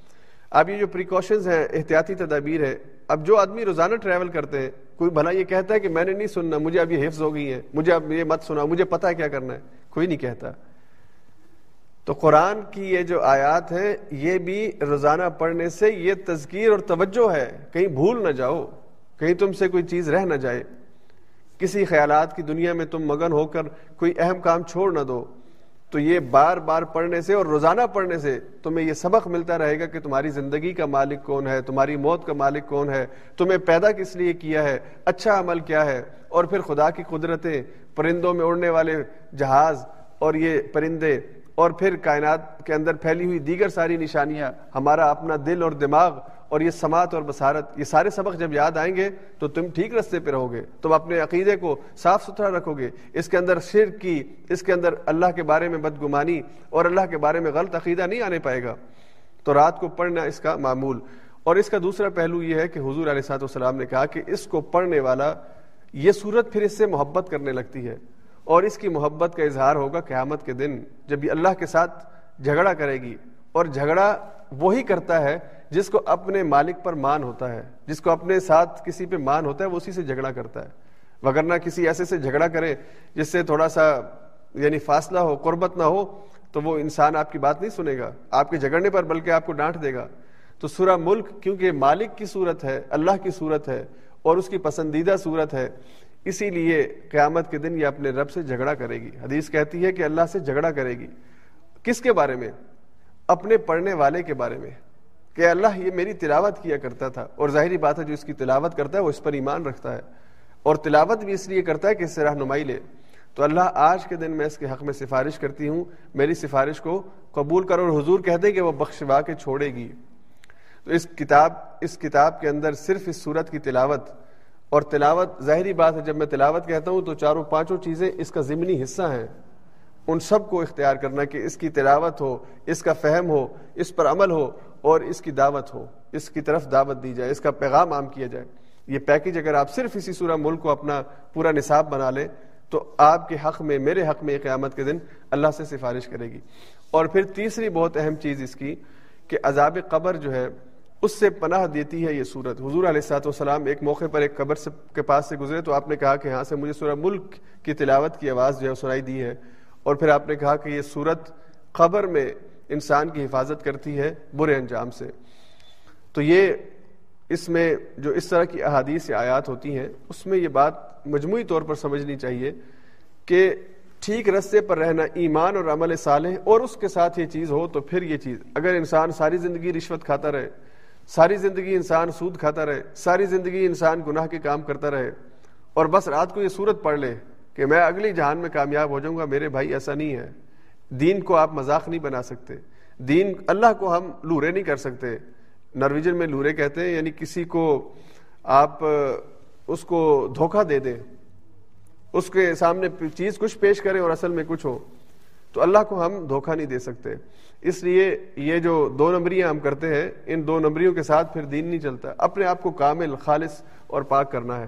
اور پھر جو چھوٹی موٹی غلطیاں ہیں ان کے اوپر اللہ ویسے ہی معافی دے دیتے ہیں اور پھر بھی کچھ رہ جائے تو اس طرح کی جو فضیلتیں بعض صورتوں کی ہیں یا بعض فضائل کی ہیں، پھر وہ کام آتی ہیں۔ تو اللہ تعالیٰ نے اس صورت کے حوالے سے یہ تین اس کے اہم پہلو جو ہیں یہ میں نے آپ کے سامنے رکھے ہیں۔ ان سب کو اپنے ذہن کے اندر تازہ رکھنا اور انہی اس بات کو ذہن میں رکھتے ہوئے اس کی تلاوت کرنا بہت ضروری ہے۔ اس کے بعد آگے پھر سورہ قلم ہے۔ سورہ قلم میں اللہ تعالیٰ نے قلم کی قسم اٹھائی ہے۔ نون والقلمی وما یسترون قسم ہے اس قلم کی کہ جس سے وہ سطر کی صورت میں لکھتے ہیں یعنی جب ہم لکھتے ہیں تو وہ سطر بنتی ہے، اسی سے یہ لفظ یسترون ہے۔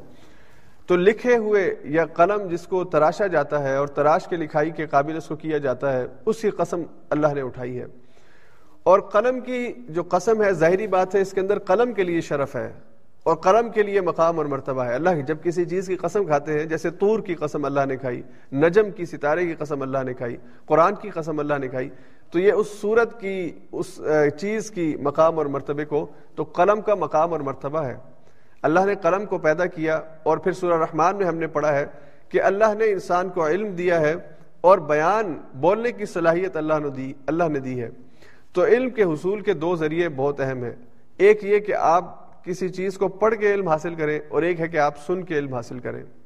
تو سن کے بھی انسان علم حاصل کرتا ہے اور پڑھے ہوئے کو بھی انسان اور پڑھا ظاہری بات ہے، تب جاتا ہے جب پہلے قلم سے لکھا جائے گا۔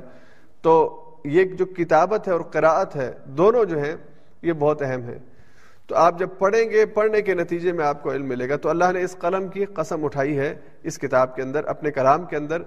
اور پھر قلم کے ذریعے سے اللہ نے انسان کو علم عطا فرمایا ہے۔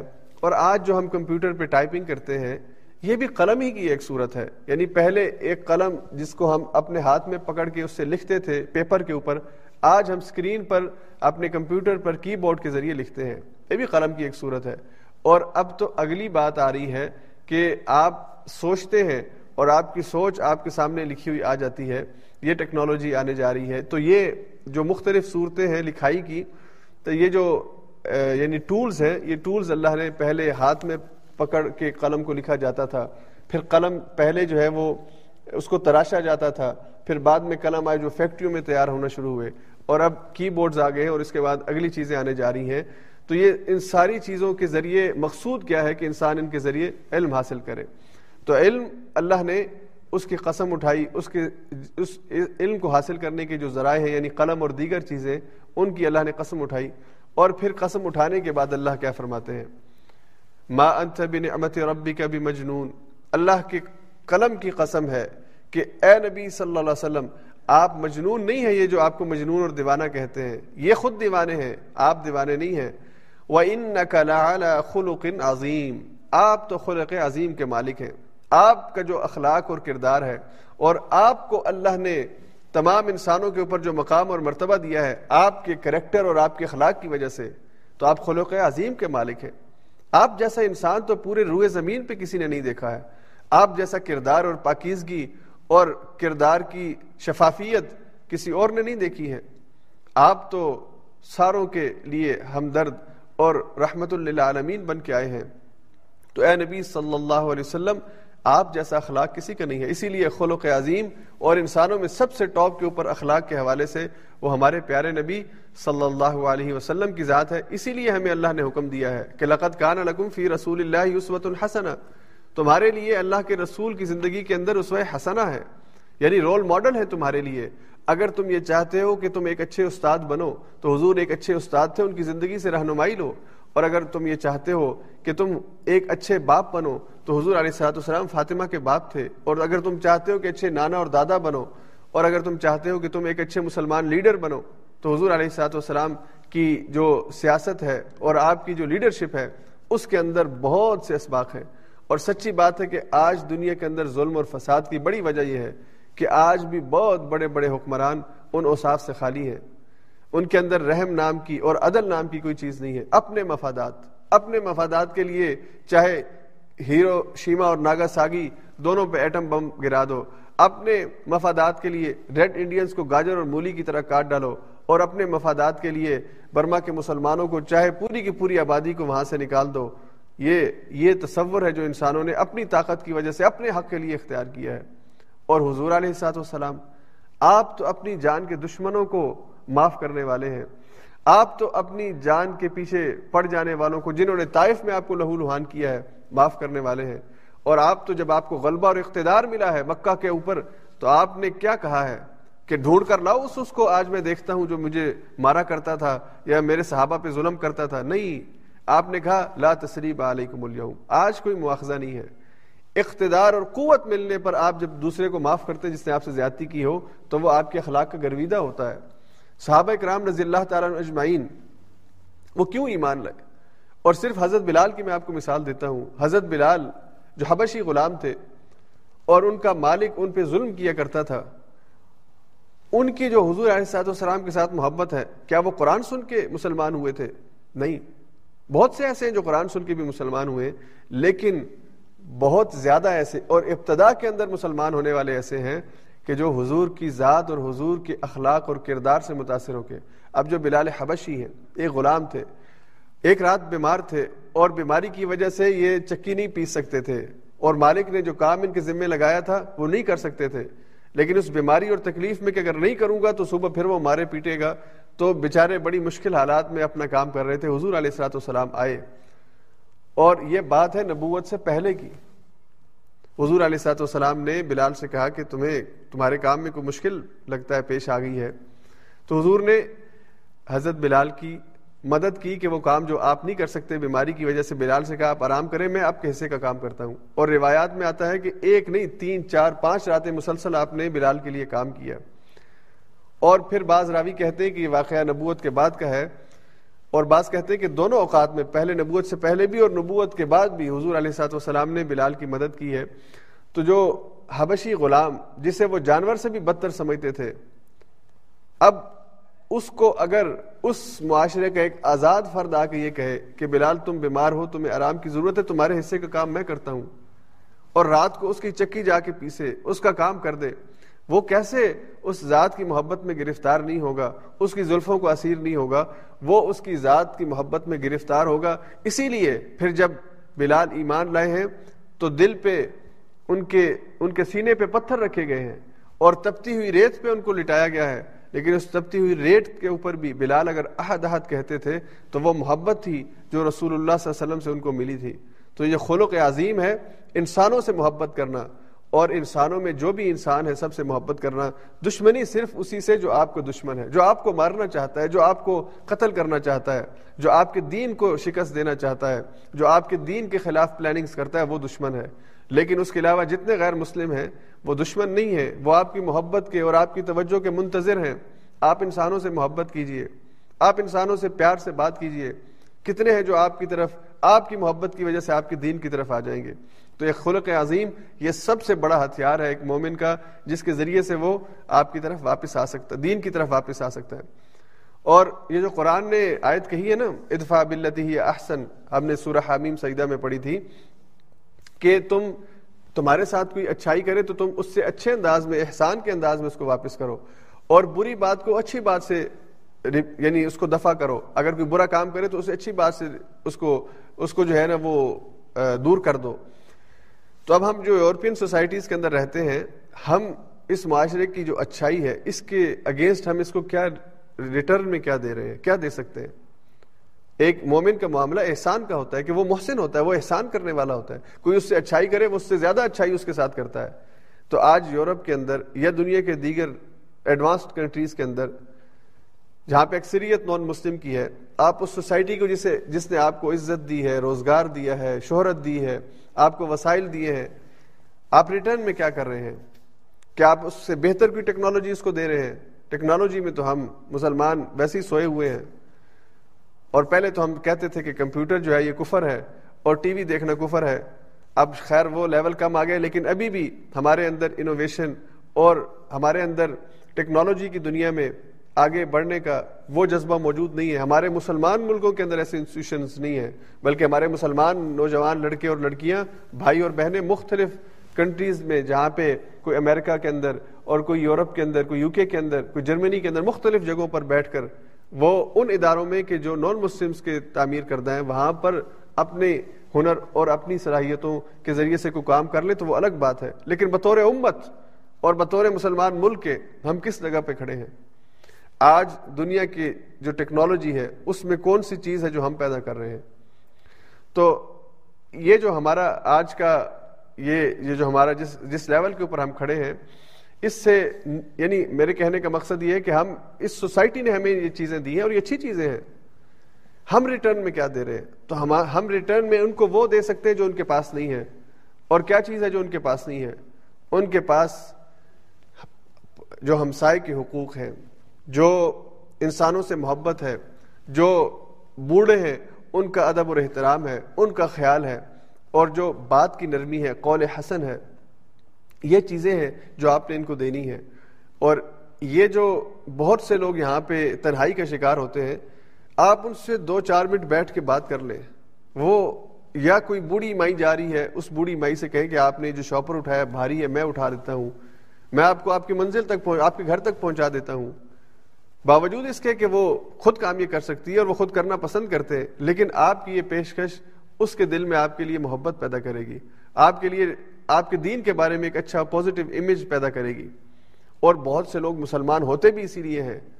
وہ ہمارے ہاں مسٹر سیمیول آئے تھے، میں اکثر ان کی باتیں کرتا ہوں۔ بڑی پیاری شخصیت ہے وہ کہتے ہیں کہ جب میں اس مسجد کے مؤذن سے پہلی دفعہ ملا، جس کی اذان سن کے میں مسجد کے پاس گیا تھا اور ابھی میں مسلمان نہیں ہوا تھا، اور جب میں نے اس کو کہا کہ میں مسلمان ہونے کے لیے آیا ہوں، مجھے بتاؤ تمہارا دین کیا ہے اور کیا میں مسجد میں آ سکتا ہوں؟ تو کہتے ہیں کہ اس نے جس محبت سے مجھے جفی دی تھی اور مجھے اپنے سینے سے لگایا تھا، وہ کہتا میں اس آج تک اس جفی کو نہیں بھولا۔ وہ سمجھے کہ اس نے میرے اندر میرے من کو جیت لیا تھا مجھے خرید لیا تھا اس نے۔ اس نے مجھے اپنا گرویدہ، اس کی اپنائیت، اس کی محبت، اس کا اخلاص، اس کا پیار۔ تو یہ ہماری جو انسانوں سے محبت ہے اور اخلاق ہیں اور خصوصی طور پر حضور علیہ سات والسلام کے اپنے زمانے میں آپ نے اپنے دشمنوں کے ساتھ اور غیر مسلموں کے ساتھ جو رویہ اختیار کیا تھا۔ اگر صرف آج ہم ہم حضور کی اسی سیرت اور کردار کو اپنے سامنے رکھ کر اپنے آپ کو بہتر کرنے کی کوشش کریں تو یقین کریں کہ دنیا پھر سے اسلام کی طرف آ سکتی ہے اور اسلام کی گرویدہ ہو سکتی ہے۔ تو حضور کے بارے میں اللہ نے فرمایا وہ ان نقل اعلیٰ خلوق عظیم آپ خلوق عظیم کے مالک ہیں۔ اور پھر آگے اسی صورت میں اللہ نے یہ بات کہی کہ جو حضور کی دعوت کو قبول کر کے مسلمان ہوں گے، اللہ ان کو ان کا اجر دیں گے۔ اور اللہ نے انسانوں کے سامنے ایک عقلی توجہ اور ایک ایک آرگومنٹ پیش کیا ہے۔ اللہ کہتے افا نہ جال المسلمین اکل مجرمین مالکم کئی فتح کمون کیا ہم مجرمین کو اور مسلمین کو جو ماننے والے اور جو نہ ماننے والے ہیں، ایک جیسا بدلہ دیں گے؟ یہ کوئی عقل تسلیم کرتی ہے؟ اس لیے اللہ کہتے ہیں ان للمتقین عند ربهم جنات النعیم متقین اللہ پر ایمان لانے والے، حضور علیہ صاحب والسلام کی زندگی پر ایمان لانے والے اور آپ کی سیرت سے رہنمائی لینے والے، وہ متقین ہیں، وہ اللہ کے ہاں نعمتوں میں جگہ ان کو ملے گی۔ اور یہ جو مشرقین ہے اور مجرمین ہے اور کافرین ہے ان کا ٹھکانہ جہنم ہوگا۔ اور پھر اللہ نے قیامت کے اس منظر کا ذکر کیا۔ اور ہمیں پناہ مانگنی چاہیے کہ اللہ وہ نوبت نہ لائے۔ کہ یوم یدعون الى السجود وهم لا يستطيعون انہیں رب کے آگے جھکنے کی طرف بلایا جائے گا، لیکن یہ جھکنے کی استطاعت نہیں رکھیں گے۔ اللہ اکبر۔ انسان کو اللہ جب موقع دیتا ہے جھکنے کا، وہ یہ دنیا کی زندگی، اس میں جھک جاؤ۔ اس میں اللہ کے آگے، اپنے آپ کو سجدے کی کیفیت میں یعنی جھکا لو اللہ کے حکم کے آگے۔ اگر زندگی میں نہیں جھکایا اپنے آپ کو پھر آخرت میں اگر تمہیں اس طرف دعوت دی بھی گئی تو تم نہیں جھک سکو گے، اس لیے کہ تم نے دنیا کی زندگی میں نہیں جھکا تھا۔ تو یہ سجدے کی جب تک آپ کو سہولت ہے، آپ کر سکتے ہیں۔ سجدہ کیجیے۔ سجدہ اپنے ہمارے رب کو بڑا ہی محبوب ہے۔ اور یہ کیفیت اس پر بندے بندے کی اس کیفیت پر رب کو پیار آتا ہے۔ اس کے بعد آگے پھر سورہ حاق کا ہے۔ حاق کا یہ قیامت کا ایک نام ہے، قیامت ہی کی ایک صفت ہے، جس جس کا ذکر اللہ نے کیا اور قیامت کی ہولناکی کا ذکر اللہ نے صورت کے اندر کیا ہے۔ اور حق کا یہ حق کا یا حقو سے اس کا مطلب ہوتا ہے ثابت ہونے والی۔ یعنی یہ بالکل ہنڈریڈ پرسینٹ ایک چیز واقع ہونے والی ہے۔ تو قرآن نے اس حق کا کہا کہ یہ ثابت ہونے والی ہے یعنی وقوع ہونے والی ہے۔ اس کے سچ ہونے میں اور واقع ہونے میں کوئی شک نہیں ہے۔ اور پھر اللہ فرماتے ہیں، مل حق کا؟ کون سی حق کا؟ کون سی ثابت ہونے والی چیز؟ وہ ما ادرا کمل حق کا اور تم کیا جانو کہ یہ حق کا کیا چیز ہے؟ یہ کیا ثابت ہونے والی کیا چیز ہے؟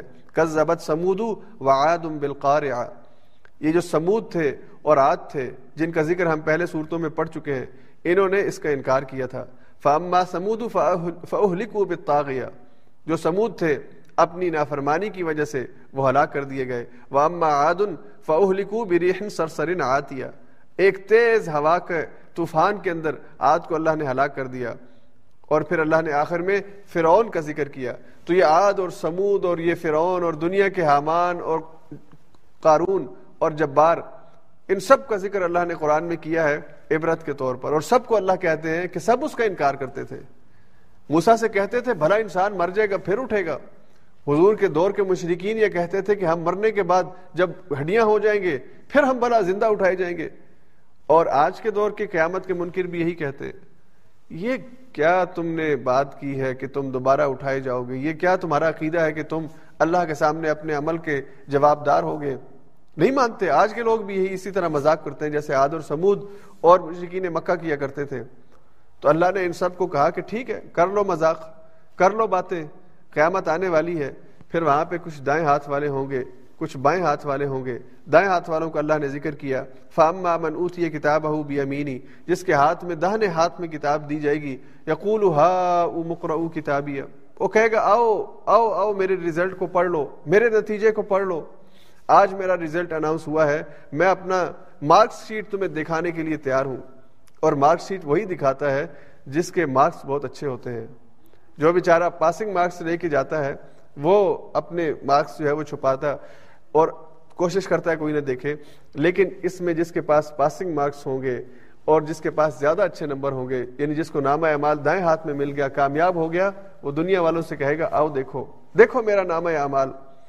انی زننت انی ملاقن حسابیہ میں تو اس بات کا گمان رکھتا تھا کہ میری اپنے رب سے ملاقات ہونے جا رہی ہے۔ میں اپنے رب سے ملاقات کی امید رکھتا تھا۔ اور رب سے ملاقات کی امید میں میں اچھے ریزلٹ کی توقع رکھتا تھا، اس لیے کہ میں اچھا عمل کرتا تھا۔ تو دیکھو، میرا ریزلٹ اور میری ملاقات اور میری کامیابی، فہو فی عیشت الرادیہ وہ ایسی زندگی میں ہوگا جس میں خوشیاں ہی خوشیاں ہوں گی، جس میں کوئی غم اور پریشانی نہیں ہوگی۔ وہ ایسی خوشیوں میں ہوگا کہ اس کی خوشیوں کی کوئی انتہا نہیں ہوگی۔ فی جنت عالیہ، وہ بلند و بالا جنتوں میں باغات کے اندر ہوگا، اس کا محل بڑا ہی اونچا ہوگا۔ آج بھی ٹاپ لیول کے اوپر یعنی وہاں سے جہاں سے آپ کو پورے نیچے آبادی کا نقشہ نظر آتا ہو، وہ قیمتی جگہ ہے۔ وہاں گھر خریدنا بڑا مشکل ہوتا ہے، بڑا مہنگا گھر ہوتا ہے، جہاں سے شہر کا ویو نظر آتا ہو۔ اور پورا ویو آپ کی آنکھوں کے سامنے ہو، آپ کی بیٹھک کی کھڑکی سے آپ شہر کو دیکھتے ہو۔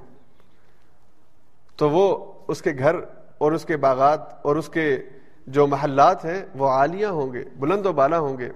قطوف دانیہ کلو وشربو ہنی ام بیما اسلف تم فل ایام الخالیہ۔ اور اس سے کہا جائے گا، آپ کھاؤ، پیو، اپنے رب کی نعمتوں میں، جنتوں میں مزے سے رہو۔ اس لیے کہ جو کچھ تم نے دنیا کی زندگی کے اندر عمل کیا تھا، اب اس کا ریزلٹ اور اس کا نتیجہ آ گیا ہے۔ امتحان سے پہلے امتحان کی تیاری کی ضرورت ہوتی ہے۔ جب ریزلٹ نکل آتا ہے، پھر کتاب اٹھانے کا کوئی فائدہ نہیں ہے۔ اگر کوئی پاس ہونا چاہتا ہے، تو اسے امتحان سے پہلے اچھے انداز میں تیاری کرنی ہے تاکہ اس کا ریزلٹ اچھا آئے۔ جب امتحان کے پرچے میں بیٹھا ہو تو سوالات کے جوابات دے سکے۔ امتحان کے پرچے میں بیٹھ کے کہے کہ میں اب کتاب سے تھوڑی رہنمائی لے لوں۔ یا مجھے ابھی موقع دیا جائے، میری تیاری نہیں تھی، میں ذرا دوبارہ تیاری کر کے آ جاؤں۔ ذرا امتحان دو دن اور مزید ڈیلے ہو جائے۔ ایسا نہیں ہوگا میرے بھائی۔ جب اللہ نے امتحان کا موقع دیا ہے کہ دنیا کی زندگی تمہارا امتحان ہے۔ اور اس امتحان میں کیا سوالات ہیں جن کے تمہیں جوابات دینے ہیں؟ اللہ نے بتا دیا ہے، یہ دنیا کا انوکھا امتحان ہے کہ آپ امتحان کی تیاری کرتے وقت آپ کو سوالات کا پتہ ہے۔ یعنی گیس کی ضرورت نہیں ہے کہ کون سے سوال آئیں گے۔ آپ کو پانچ سوال، چھ سوال، دس سوال پتہ ہیں۔ اور وہ سوال جن کے بارے میں اللہ کے وسلم نے قیامت کے منظر کشی کرتے ہوئے کہا کہ انسان کے قدم نہیں ہل سکیں گے جب تک کہ وہ ان سوالوں کا جواب نہ دے دے۔ اور وہ سوال کیا ہوں گے؟ وہ سوال یہ ہوں گے کہ اللہ نے جو زندگی دی تھی، جو جوانی دی تھی، اس جوانی کو کہاں پہ کھپایا ہے؟ اپنی اس جوانی اور زندگی کے اندر کون سے کام کیے ہیں؟ اور وہ سوال کیا ہوگا کہ جو رزق اللہ نے دیا ہے، اس رزق کے حصول کے ذرائع کون سے تھے؟ یہ مال تم نے کمایا ہے، کہاں سے کمایا ہے؟ اور یہ جو مال تم نے کمانے کے بعد خرچ کیا کہاں پہ خرچ کیا ہے؟ تو وسائل رزق یا آمدن کے جو سورسز ہیں، ان کے اوپر بھی سوال ہوگا۔ اور جو خرچ کرنے کے لیے جہاں جہاں پہ آپ نے خرچ کیا ہے، اس کا بھی سوال ہوگا۔ تو یہ سوالات ہیں جن کے جوابات ہم نے دینے ہیں۔ اللہ نے سوال پہلے سے بتا دیے ہیں۔ امتحان شروع ہونے سے پہلے سوال نامہ بتا دیا گیا یہ سوال ہے، تیاری کر لو۔ اور پھر بھی اگر ریزلٹ والے دن ہم کہیں کہ ہمیں سوال پتہ نہیں تھے اور ہمیں مزید تھوڑا سا ٹائم چاہیے، تو پھر اللہ کی سنت ہے۔ اور دنیا والوں کا بھی یہ قاعدہ ہے کہ جب امتحان میں بیٹھ جاتے ہیں، جب تیاری کا ٹائم ختم ہو جاتا ہے تو پھر اس کے بعد مزید ٹائم نہیں دیا جاتا۔ اس کے بعد اللہ نے بائیں ہاتھ والوں کا ذکر کیا۔ وہ ام مامن اوت یا کتاب اہو بشمالی جس کی کتاب، جس کا امال نامہ، جس کی زندگی کی فلم اس کے بائیں ہاتھ میں تھما دی جائے گی۔ فیقول یا لئی تنیلم اوت کتابیہ وہ کہے گا، کاش یہ کتاب مجھے نہ دی جاتی۔ کاش یہ میری زندگی کی فلم مجھے نہ دکھائی جاتی۔ کاش یہ جو میں نے کام کیے ہیں، اب ان کا ریزلٹ مجھے نہ دیکھنا پڑتا۔ اپنے ریزلٹ کو چھپائے گا، اپنے ریزلٹ کارڈ کو چھپائے گا۔ والا مدنی میں حسابیہ میں تو گمان ہی نہیں کرتا تھا یہ حساب کتاب ہوگا۔ وہ میرا دوست تھا خلیل اور بشیر، مجھے کہتا تھا کہ ہم نے قیامت کے دن اللہ کے سامنے پیش ہونا ہے، پر میری عقل پہ شیطان نے پٹی باندھی تھی۔ میں تو سمجھتا ہی نہیں تھا حساب کتاب ہوگا۔ یا لئی تہا کانت القادیہ۔ کاش وہ جو زندگی ختم ہوئی تھی، موت ہوئی تھی، وہی فیصلہ کن ہوتی کہ بس اس کے بعد دوبارہ زندگی نہ ہوتی۔ کاش یہ جو دوبارہ حساب کتاب والا معاملہ شروع ہو گیا، یہ نہ ہوتا۔ ما غنا انی مالیا۔ اور میں نے تو اتنا مال کمایا تھا۔ میں نے تو پانچ پانچ چھ چھ گھر خرید لیے تھے دنیا کے اندر۔ اور ولے خریدے تھے۔ اور میرا ناروے میں بھی گھر تھا، میرا دبئی میں بھی گھر تھا، میرا پاکستان میں بھی گھر تھا۔ اور میرے تو اتنے جائیدادیں تھیں۔ میں اتنا مال میں نے کمایا تھا۔ ما اغنا انی مالیا۔ کوئی کام نہیں آیا۔ کسی کا کوئی کام نہیں آئے گا۔ جو کچھ بھی دنیا میں چھوڑ کے جاؤ گے، اپنے وارثوں کے لیے چھوڑ جاؤ گے، تمہارے کچھ کام قیامت والے دن نہیں آئے گا۔ ہاں حلال سے کمایا ہوگا، اللہ کے رستے میں دیا ہوگا، پھر یہ کام آئے گا۔ لیکن مال کمانے کے لیے حرام ذرائع اختیار کیے ہوں گے۔ اللہ سے غفلت کی زندگی بسر کی ہوگی۔ کچھ کام نہیں آئے گا وہاں پہ۔ حلق عنی سلطانیہ اور مجھے تو ہلاک کر ڈالا۔ میری اس بدبختی نے کہ میں نے اپنے آپ کو سلطان سمجھا تھا، لیکن میری تو دنیا کے اندر جو کچھ بھی چودراہٹ تھی، دنیا والے وہاں پہ چودھری صاحب کہتے تھے، آج پتا چلا ہے کہ میرا کیا مقام اور مرتبہ ہے۔ تو اصل حیثیت وہاں پہ مجھے نظر آئے گی اپنی۔ تو پھر خدو ہو فغلو اللہ حکم دیں گے پکڑو اس کو اور ڈال دو۔ سم الجحیم اسلو پھر اسے جہیم کے اندر، اور جہیم یہ جہنم کا ایک نام ہے، اس میں اللہ تعالیٰ اس کو پھینک دیں گے۔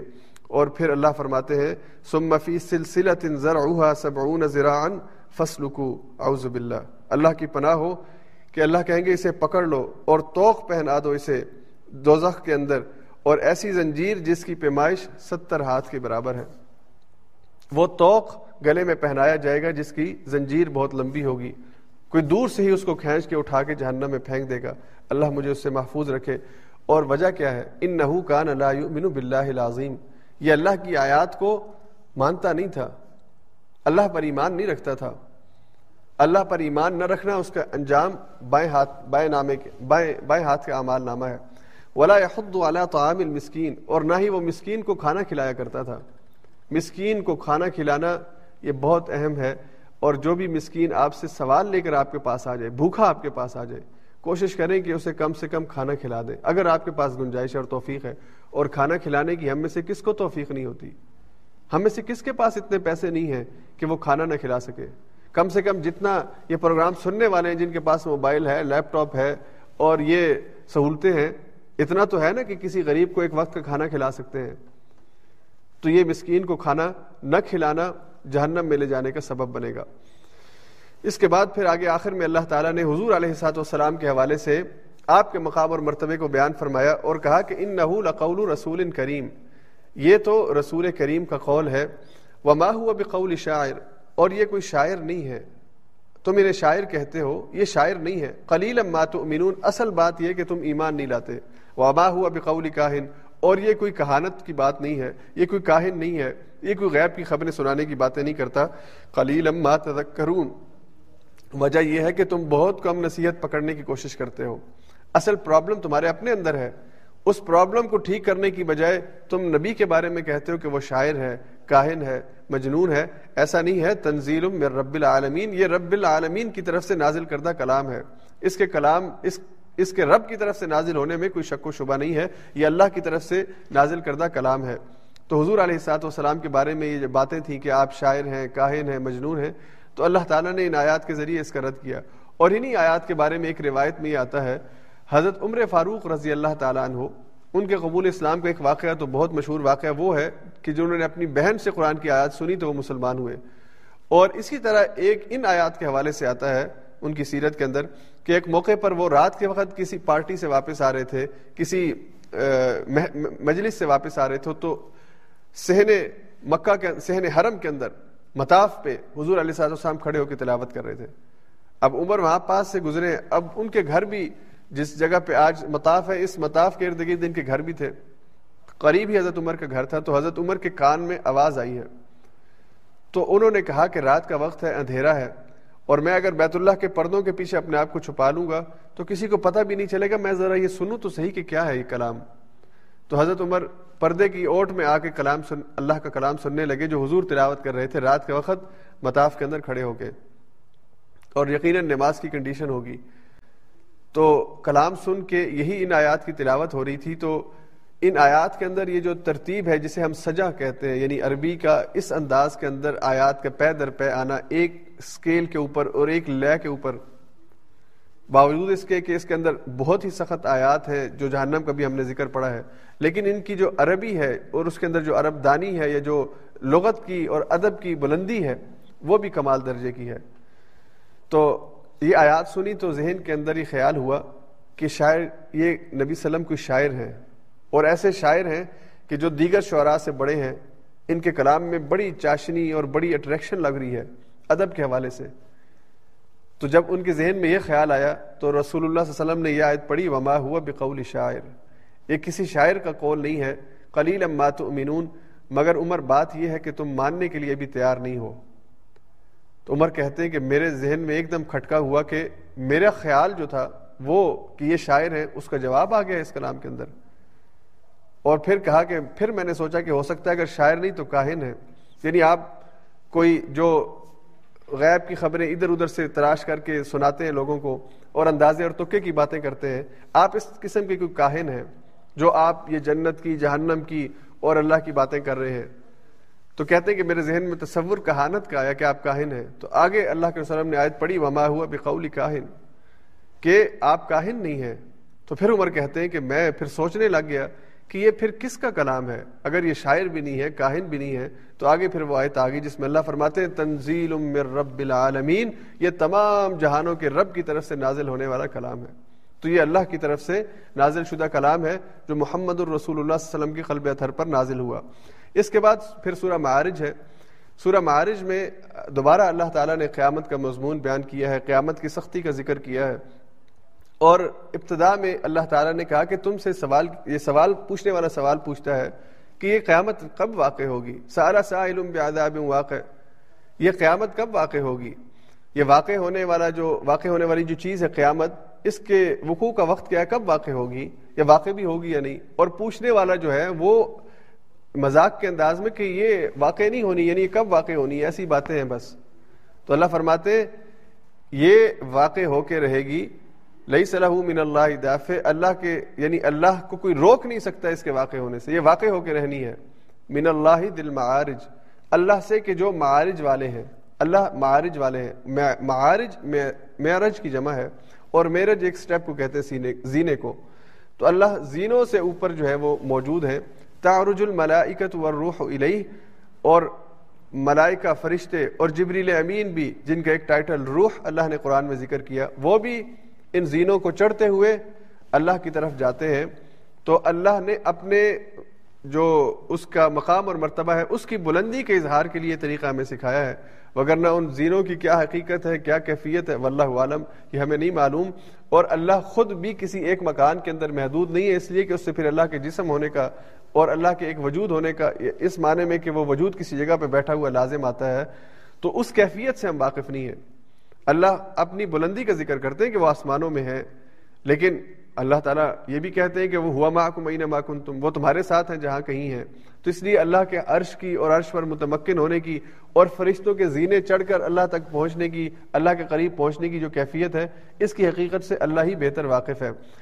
تو اللہ نے فرمایا کہ یہ جو دن ہے اللہ کے نزدیک، اس کی لینتھ کے بارے میں اللہ نے کہا کہ یہ پچاس ہزار سال کے برابر اللہ کے نزدیک ایک دن ہے۔ یعنی اللہ کے جو دن ہیں اللہ کے دنوں میں اور تمہارے دنوں میں بہت فرق ہے۔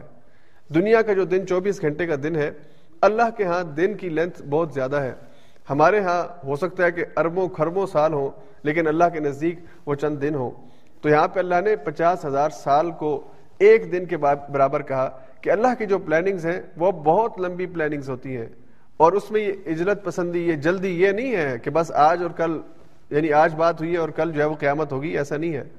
اللہ نے ایک پلان کے تحت اس کائنات کو پیدا کیا ہے اور پھر اس کے بعد اس ایک وقفے کے بعد یہاں پہ زندگی وجود میں آئی ہے اور پھر ایک لمبا عرصہ یہاں پہ انسانوں کو زندہ رہنا ہے اور پھر ان کو موت آئے گی اور موت کے بعد پھر یہ دوبارہ اٹھائے جائیں گے۔ تو اللہ نے کہا کہ یہ اللہ کی جو پلاننگز ہیں اور اللہ کا جو یہ جو اس کی اس کی جو دن کی لینتھ ہے وہ بہت لمبی ہے اور ہمارے سمجھنے کے لیے اللہ نے کہا کہ یہ پچاس ہزار سال کے برابر اس کے ایک دن کی لمبائی ہے۔ پھر اللہ نے یہ آیات ارشاد فرمائی کہ وہ دن جب اس نے واقع ہونا ہے، جس کے واقع ہونے میں کسی قسم کا شک نہیں ہے اور جس کے واقع ہونے سے اللہ کو کوئی روک نہیں سکتا، اس دن کی کیفیت کیا ہوگی؟ یوم تکون اس سما کل محل اس دن تم دیکھو گے جیسے آسمان جو ہے، یہ بدلے ہوئے رنگوں کی مانند ہے۔ یعنی آسمان اس کی جو کیفیت ہے، اس کے اندر جب وہ اڑتے پھرتے ہوں گے تو تمہیں اس کے اندر مختلف رنگ جو ہے وہ نظر آئیں گے۔ اور وہ، یہ جو پہاڑ ہیں، پہاڑ تمہیں ایسے نظر آئیں گے جیسے کہ بہت ہی مختلف قسم کے کلرز ہوا میں چل رہے ہوں۔ اس لیے کہ پہاڑوں کے رنگ مختلف ہیں، ان کی زمین کا رنگ مختلف ہے، ان کی مٹی کا رنگ مختلف ہے۔ تو وہ جب پہاڑ بالکل روئی کے گانوں کی طرح تمہیں فضا میں اڑتے نظر آئیں گے تو تمہیں ڈفرینٹ کلرز کے اندر نظر آئیں گے۔ اس سے اس دن کی حیبت کو ذکر کرنا بھی مقصود ہے کہ پہاڑ جو اپنی مضبوطی میں اور اسے توڑا نہیں جا سکتا، ہلایا نہیں جا سکتا، وہ ایسے اڑے گا جیسے ہوا میں کسی کاغذ کو اڑا دیا جاتا ہے۔ اور پھر اللہ نے فرمایا، ولا یس الحمیم الحمیم کوئی دوست اپنے کسی دوست کے بارے میں نہیں پوچھے گا۔ یہ بس ارون ہم دیکھیں گے ایک دوسرے کو۔ ایک دوسرے کو نظر آ رہا ہوگا، یہ میرا وہ فلاں دوست ہے، میرا فلاں دوست ہے، لیکن اس دین کی حیبت، ناکی کو ذہن میں رکھیے۔ اللہ کہتے ہیں، یود المجرم لو یفتدی من عذاب یوم ازم بھی بنی یہ حسرت اور تمنا کرے گا مجرم۔ اور اس کی کوشش ہوگی کہ اگر میرے لیے ممکن ہو، تو مجھے اس دن کے عذاب سے نجات دلانے میں اگر مجھے اپنی اولاد کو بیچنا پڑتا ہے۔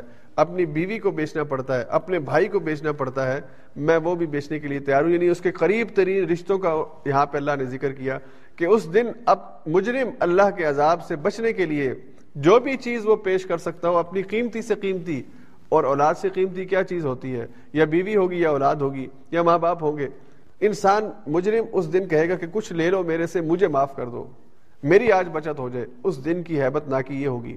جب آسمان روئی کے گالوں کی مانند دوڑتے پھرتے ہوں گے، پہاڑ روئی کے گالوں کی مانند دوڑتے پھرتے ہوں گے، اور آسمان اپنی بلندی کو ختم کر کے اور یوں ہو جائے گا جیسا کہ اس کی اس کی، اس کے اندر جو ٹھہراؤ ہے وہ ختم ہو جائے گا۔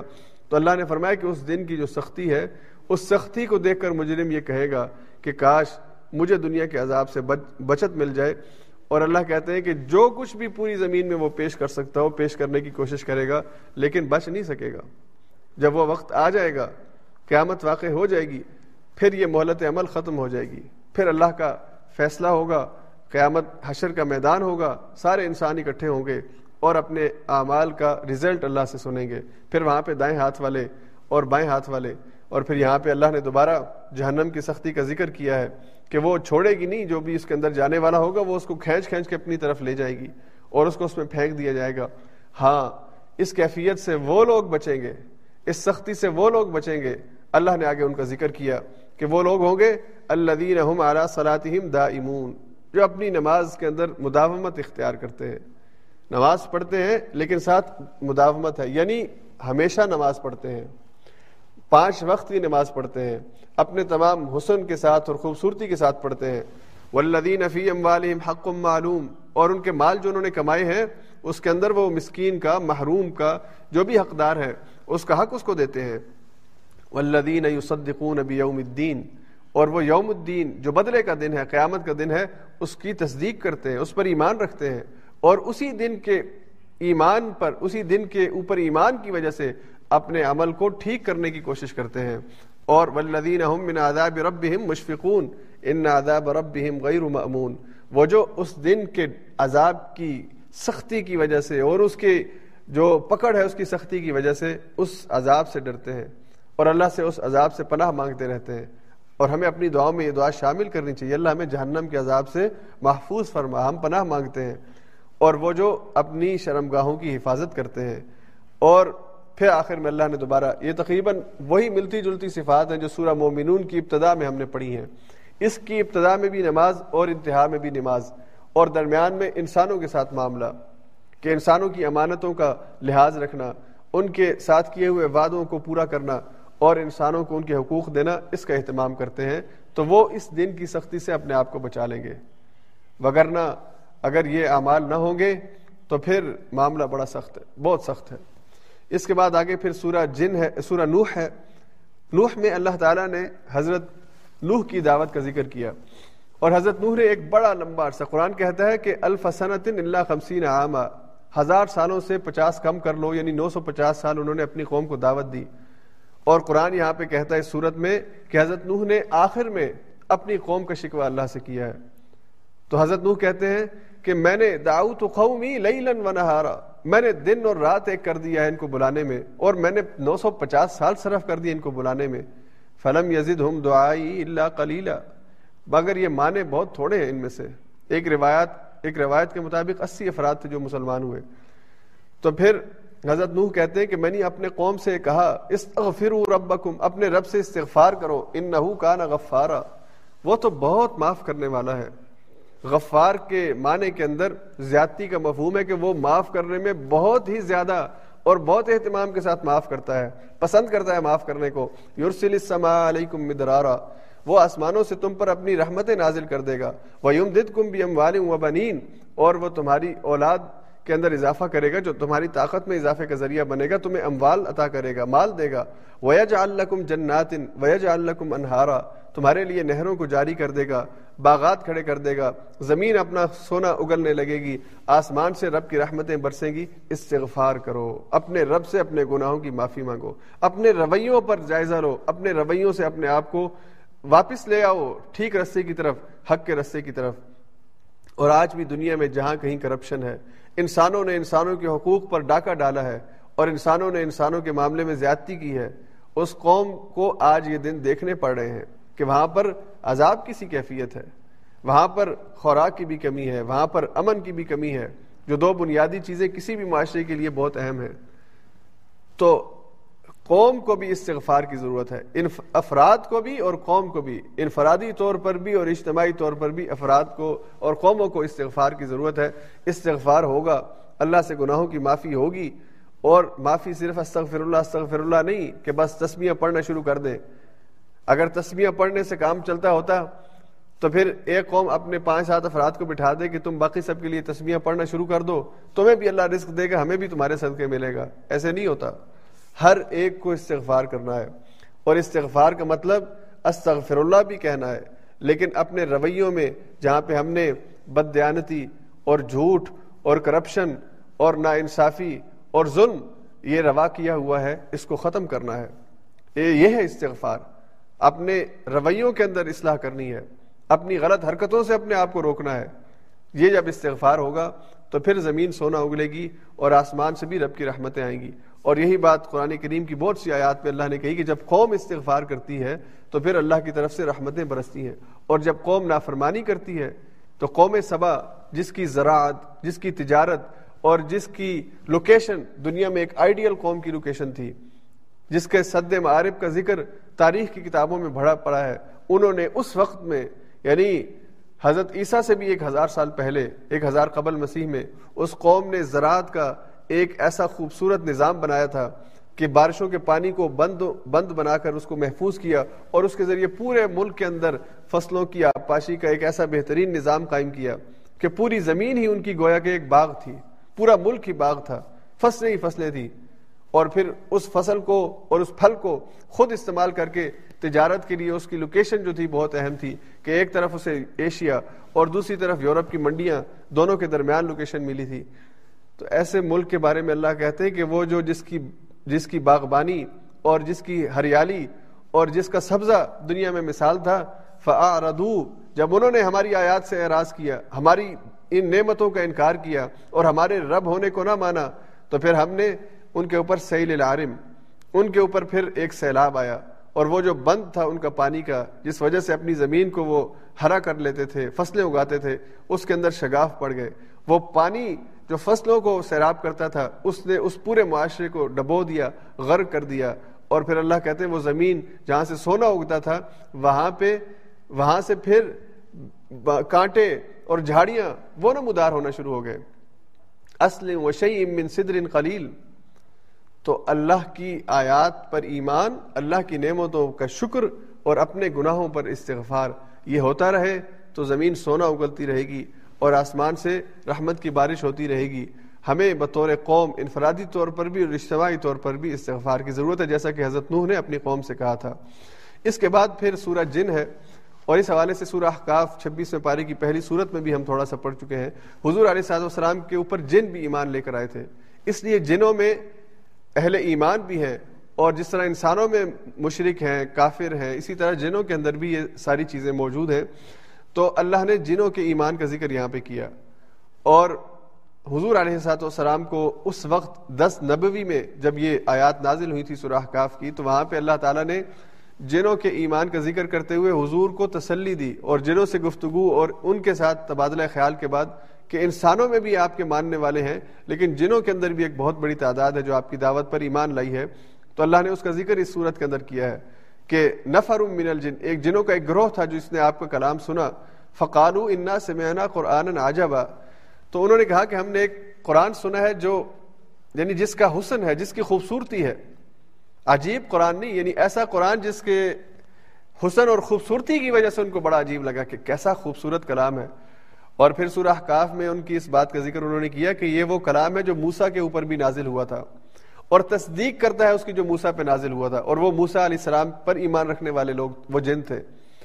تو قرآن کی تلاوت سن کے اگر اس کی سمجھ آئے، پھر انسان یہ بات کر سکتا ہے کہ کیسا خوبصورت کلام ہے۔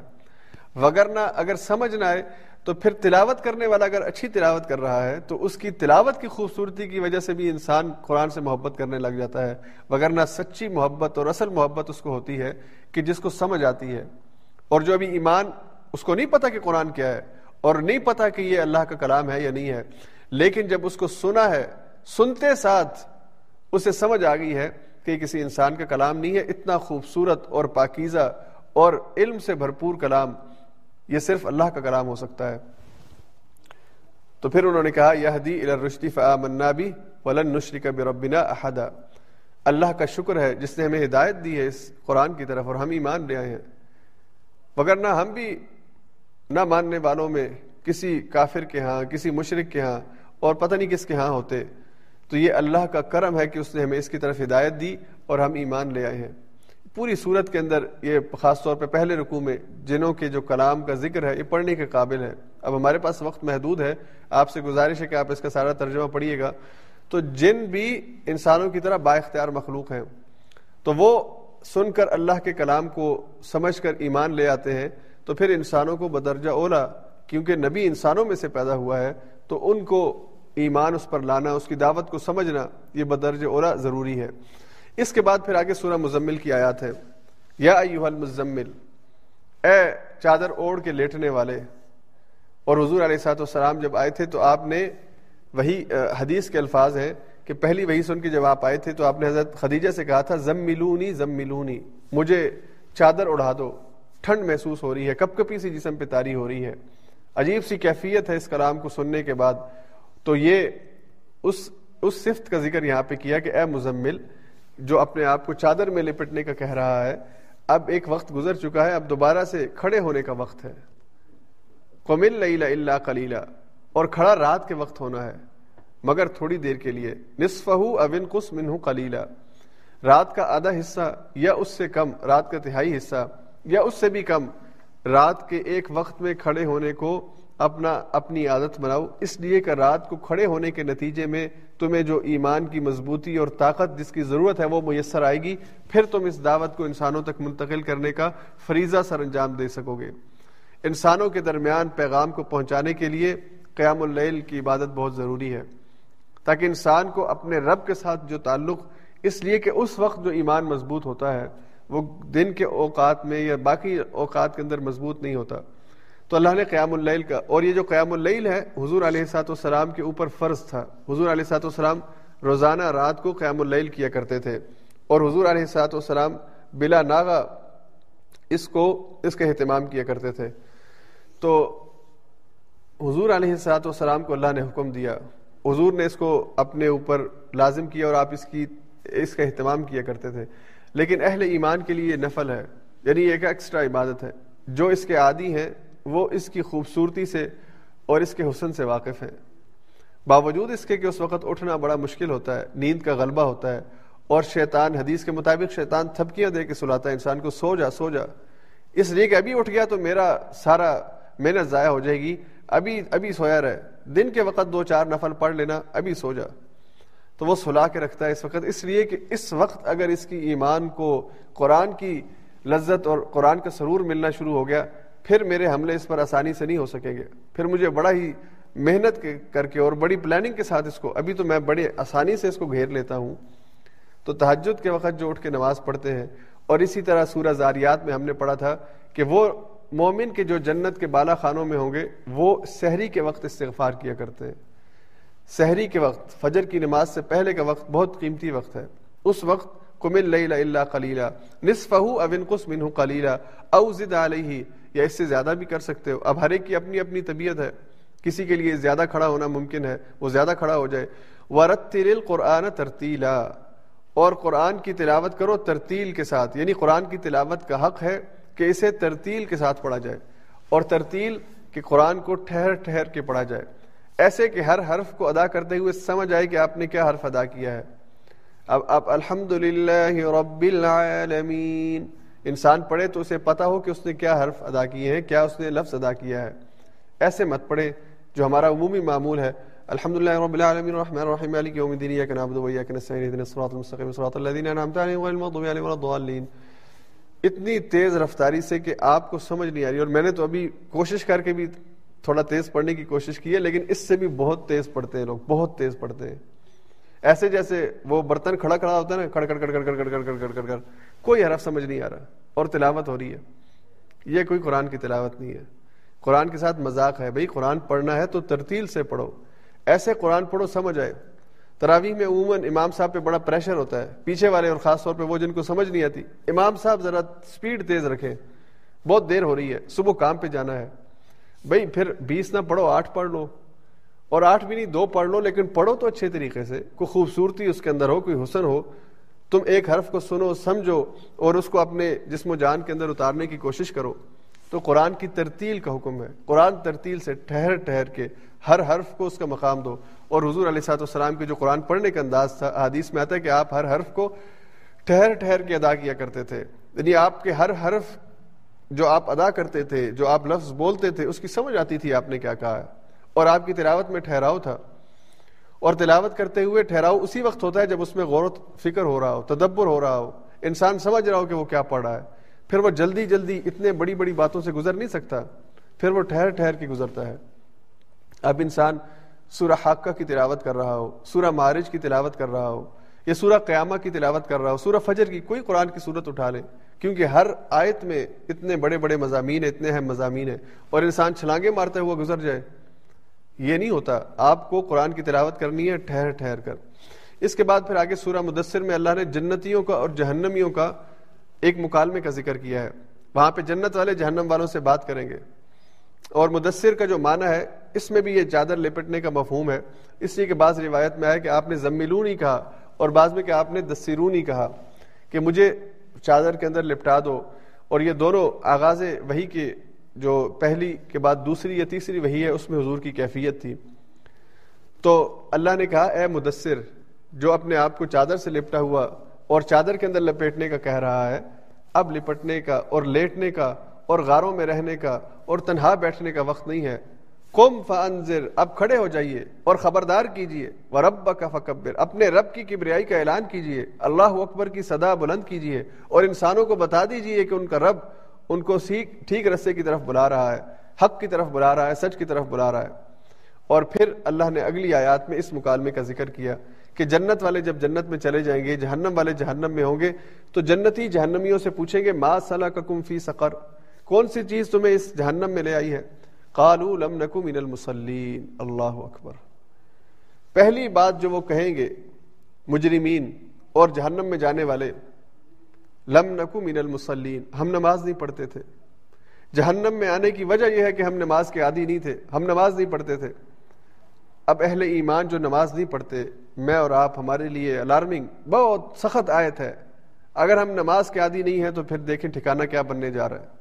ہمیں نماز کا عادی بننا ہوگا اور نماز ہمارے فائدے کے لیے رب نے ہمیں دی ہے۔ ہمارے ہمارے اپنی تذکیر اور نصیحت کے لیے اللہ نے ہمیں دی ہے۔ اور نماز کا مطلب ہے پانچ وقت کی نماز ان کے اوقات کے اوپر۔ یہ کر کے تو دیکھیے، آپ کی زندگی میں حسن اور خوبصورتی نہ پیدا ہو جائے تو آپ مجھے کہیں کہ امام صاحب آپ غلط کہتے ہیں۔ آپ نماز کو سمجھ کر ادا کرنے کی عادت اپنا لیجیے، پھر آپ کا دل نہیں کرے گا کہ آپ نماز چھوڑیں۔ اور اگر آپ نماز چھوڑیں گے تو آپ کو بے چینی رہے گی، کوئی اہم کام ہے جو رہ گیا ہے۔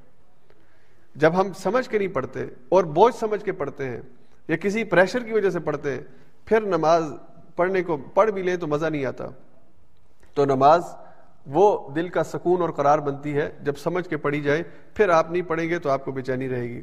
اور اگلی بات وہ کیا کہیں گے جہنمی کہ ہم کیوں جہنم میں آئے؟ لم نکون تعیم المسکین۔ وہی بات جو سورہ مارج میں ہم نے پڑھی کہ ہم مسکین کو کھانا نہیں کھلاتے تھے۔ کوئی غریب آ جائے، ہم اس کو کھانا کھلانے کی بجائے، اس کی ضرورت پوری کرنے کی بجائے دھکے دے کے اسے نکال دیتے تھے۔ اس کے اوپر باتیں کرتے تھے، اس کا ٹھٹھا اور مذاق اڑاتے تھے۔ وہ کنہ نخود الخائدین اور ہم جو لہو و لاب میں اور مستیوں میں اور عیش و عشرت میں گم تھے، ہم انہی کے ساتھ ہم بھی انہی رستوں کا شکار ہو گئے، انہی رستوں کے راہی بن گئے۔ اور ہم بھی لہو و لاب کی زندگی میں چلے گئے۔ وکن نقزب یوم الدین اور ہم اس یوم الدین کا انکار کرتے تھے، حتیٰ اطان الیقین۔ یہاں تک کہ پھر یقین آ گیا۔ پھر اللہ کی طرف سے پکڑ آ گئی۔ اب یقین جو ہے قیامت کا ایک نام ہے کہ یقین، یقینی طور پر اس دن کا آ جانا کہ اس دن واقع ہو جائے گی۔ اور ایک دوسرا معنی کہ موت یقین کا نام ہے کہ یقین انسان کو تب آتا ہے جب وہ مرتا ہے۔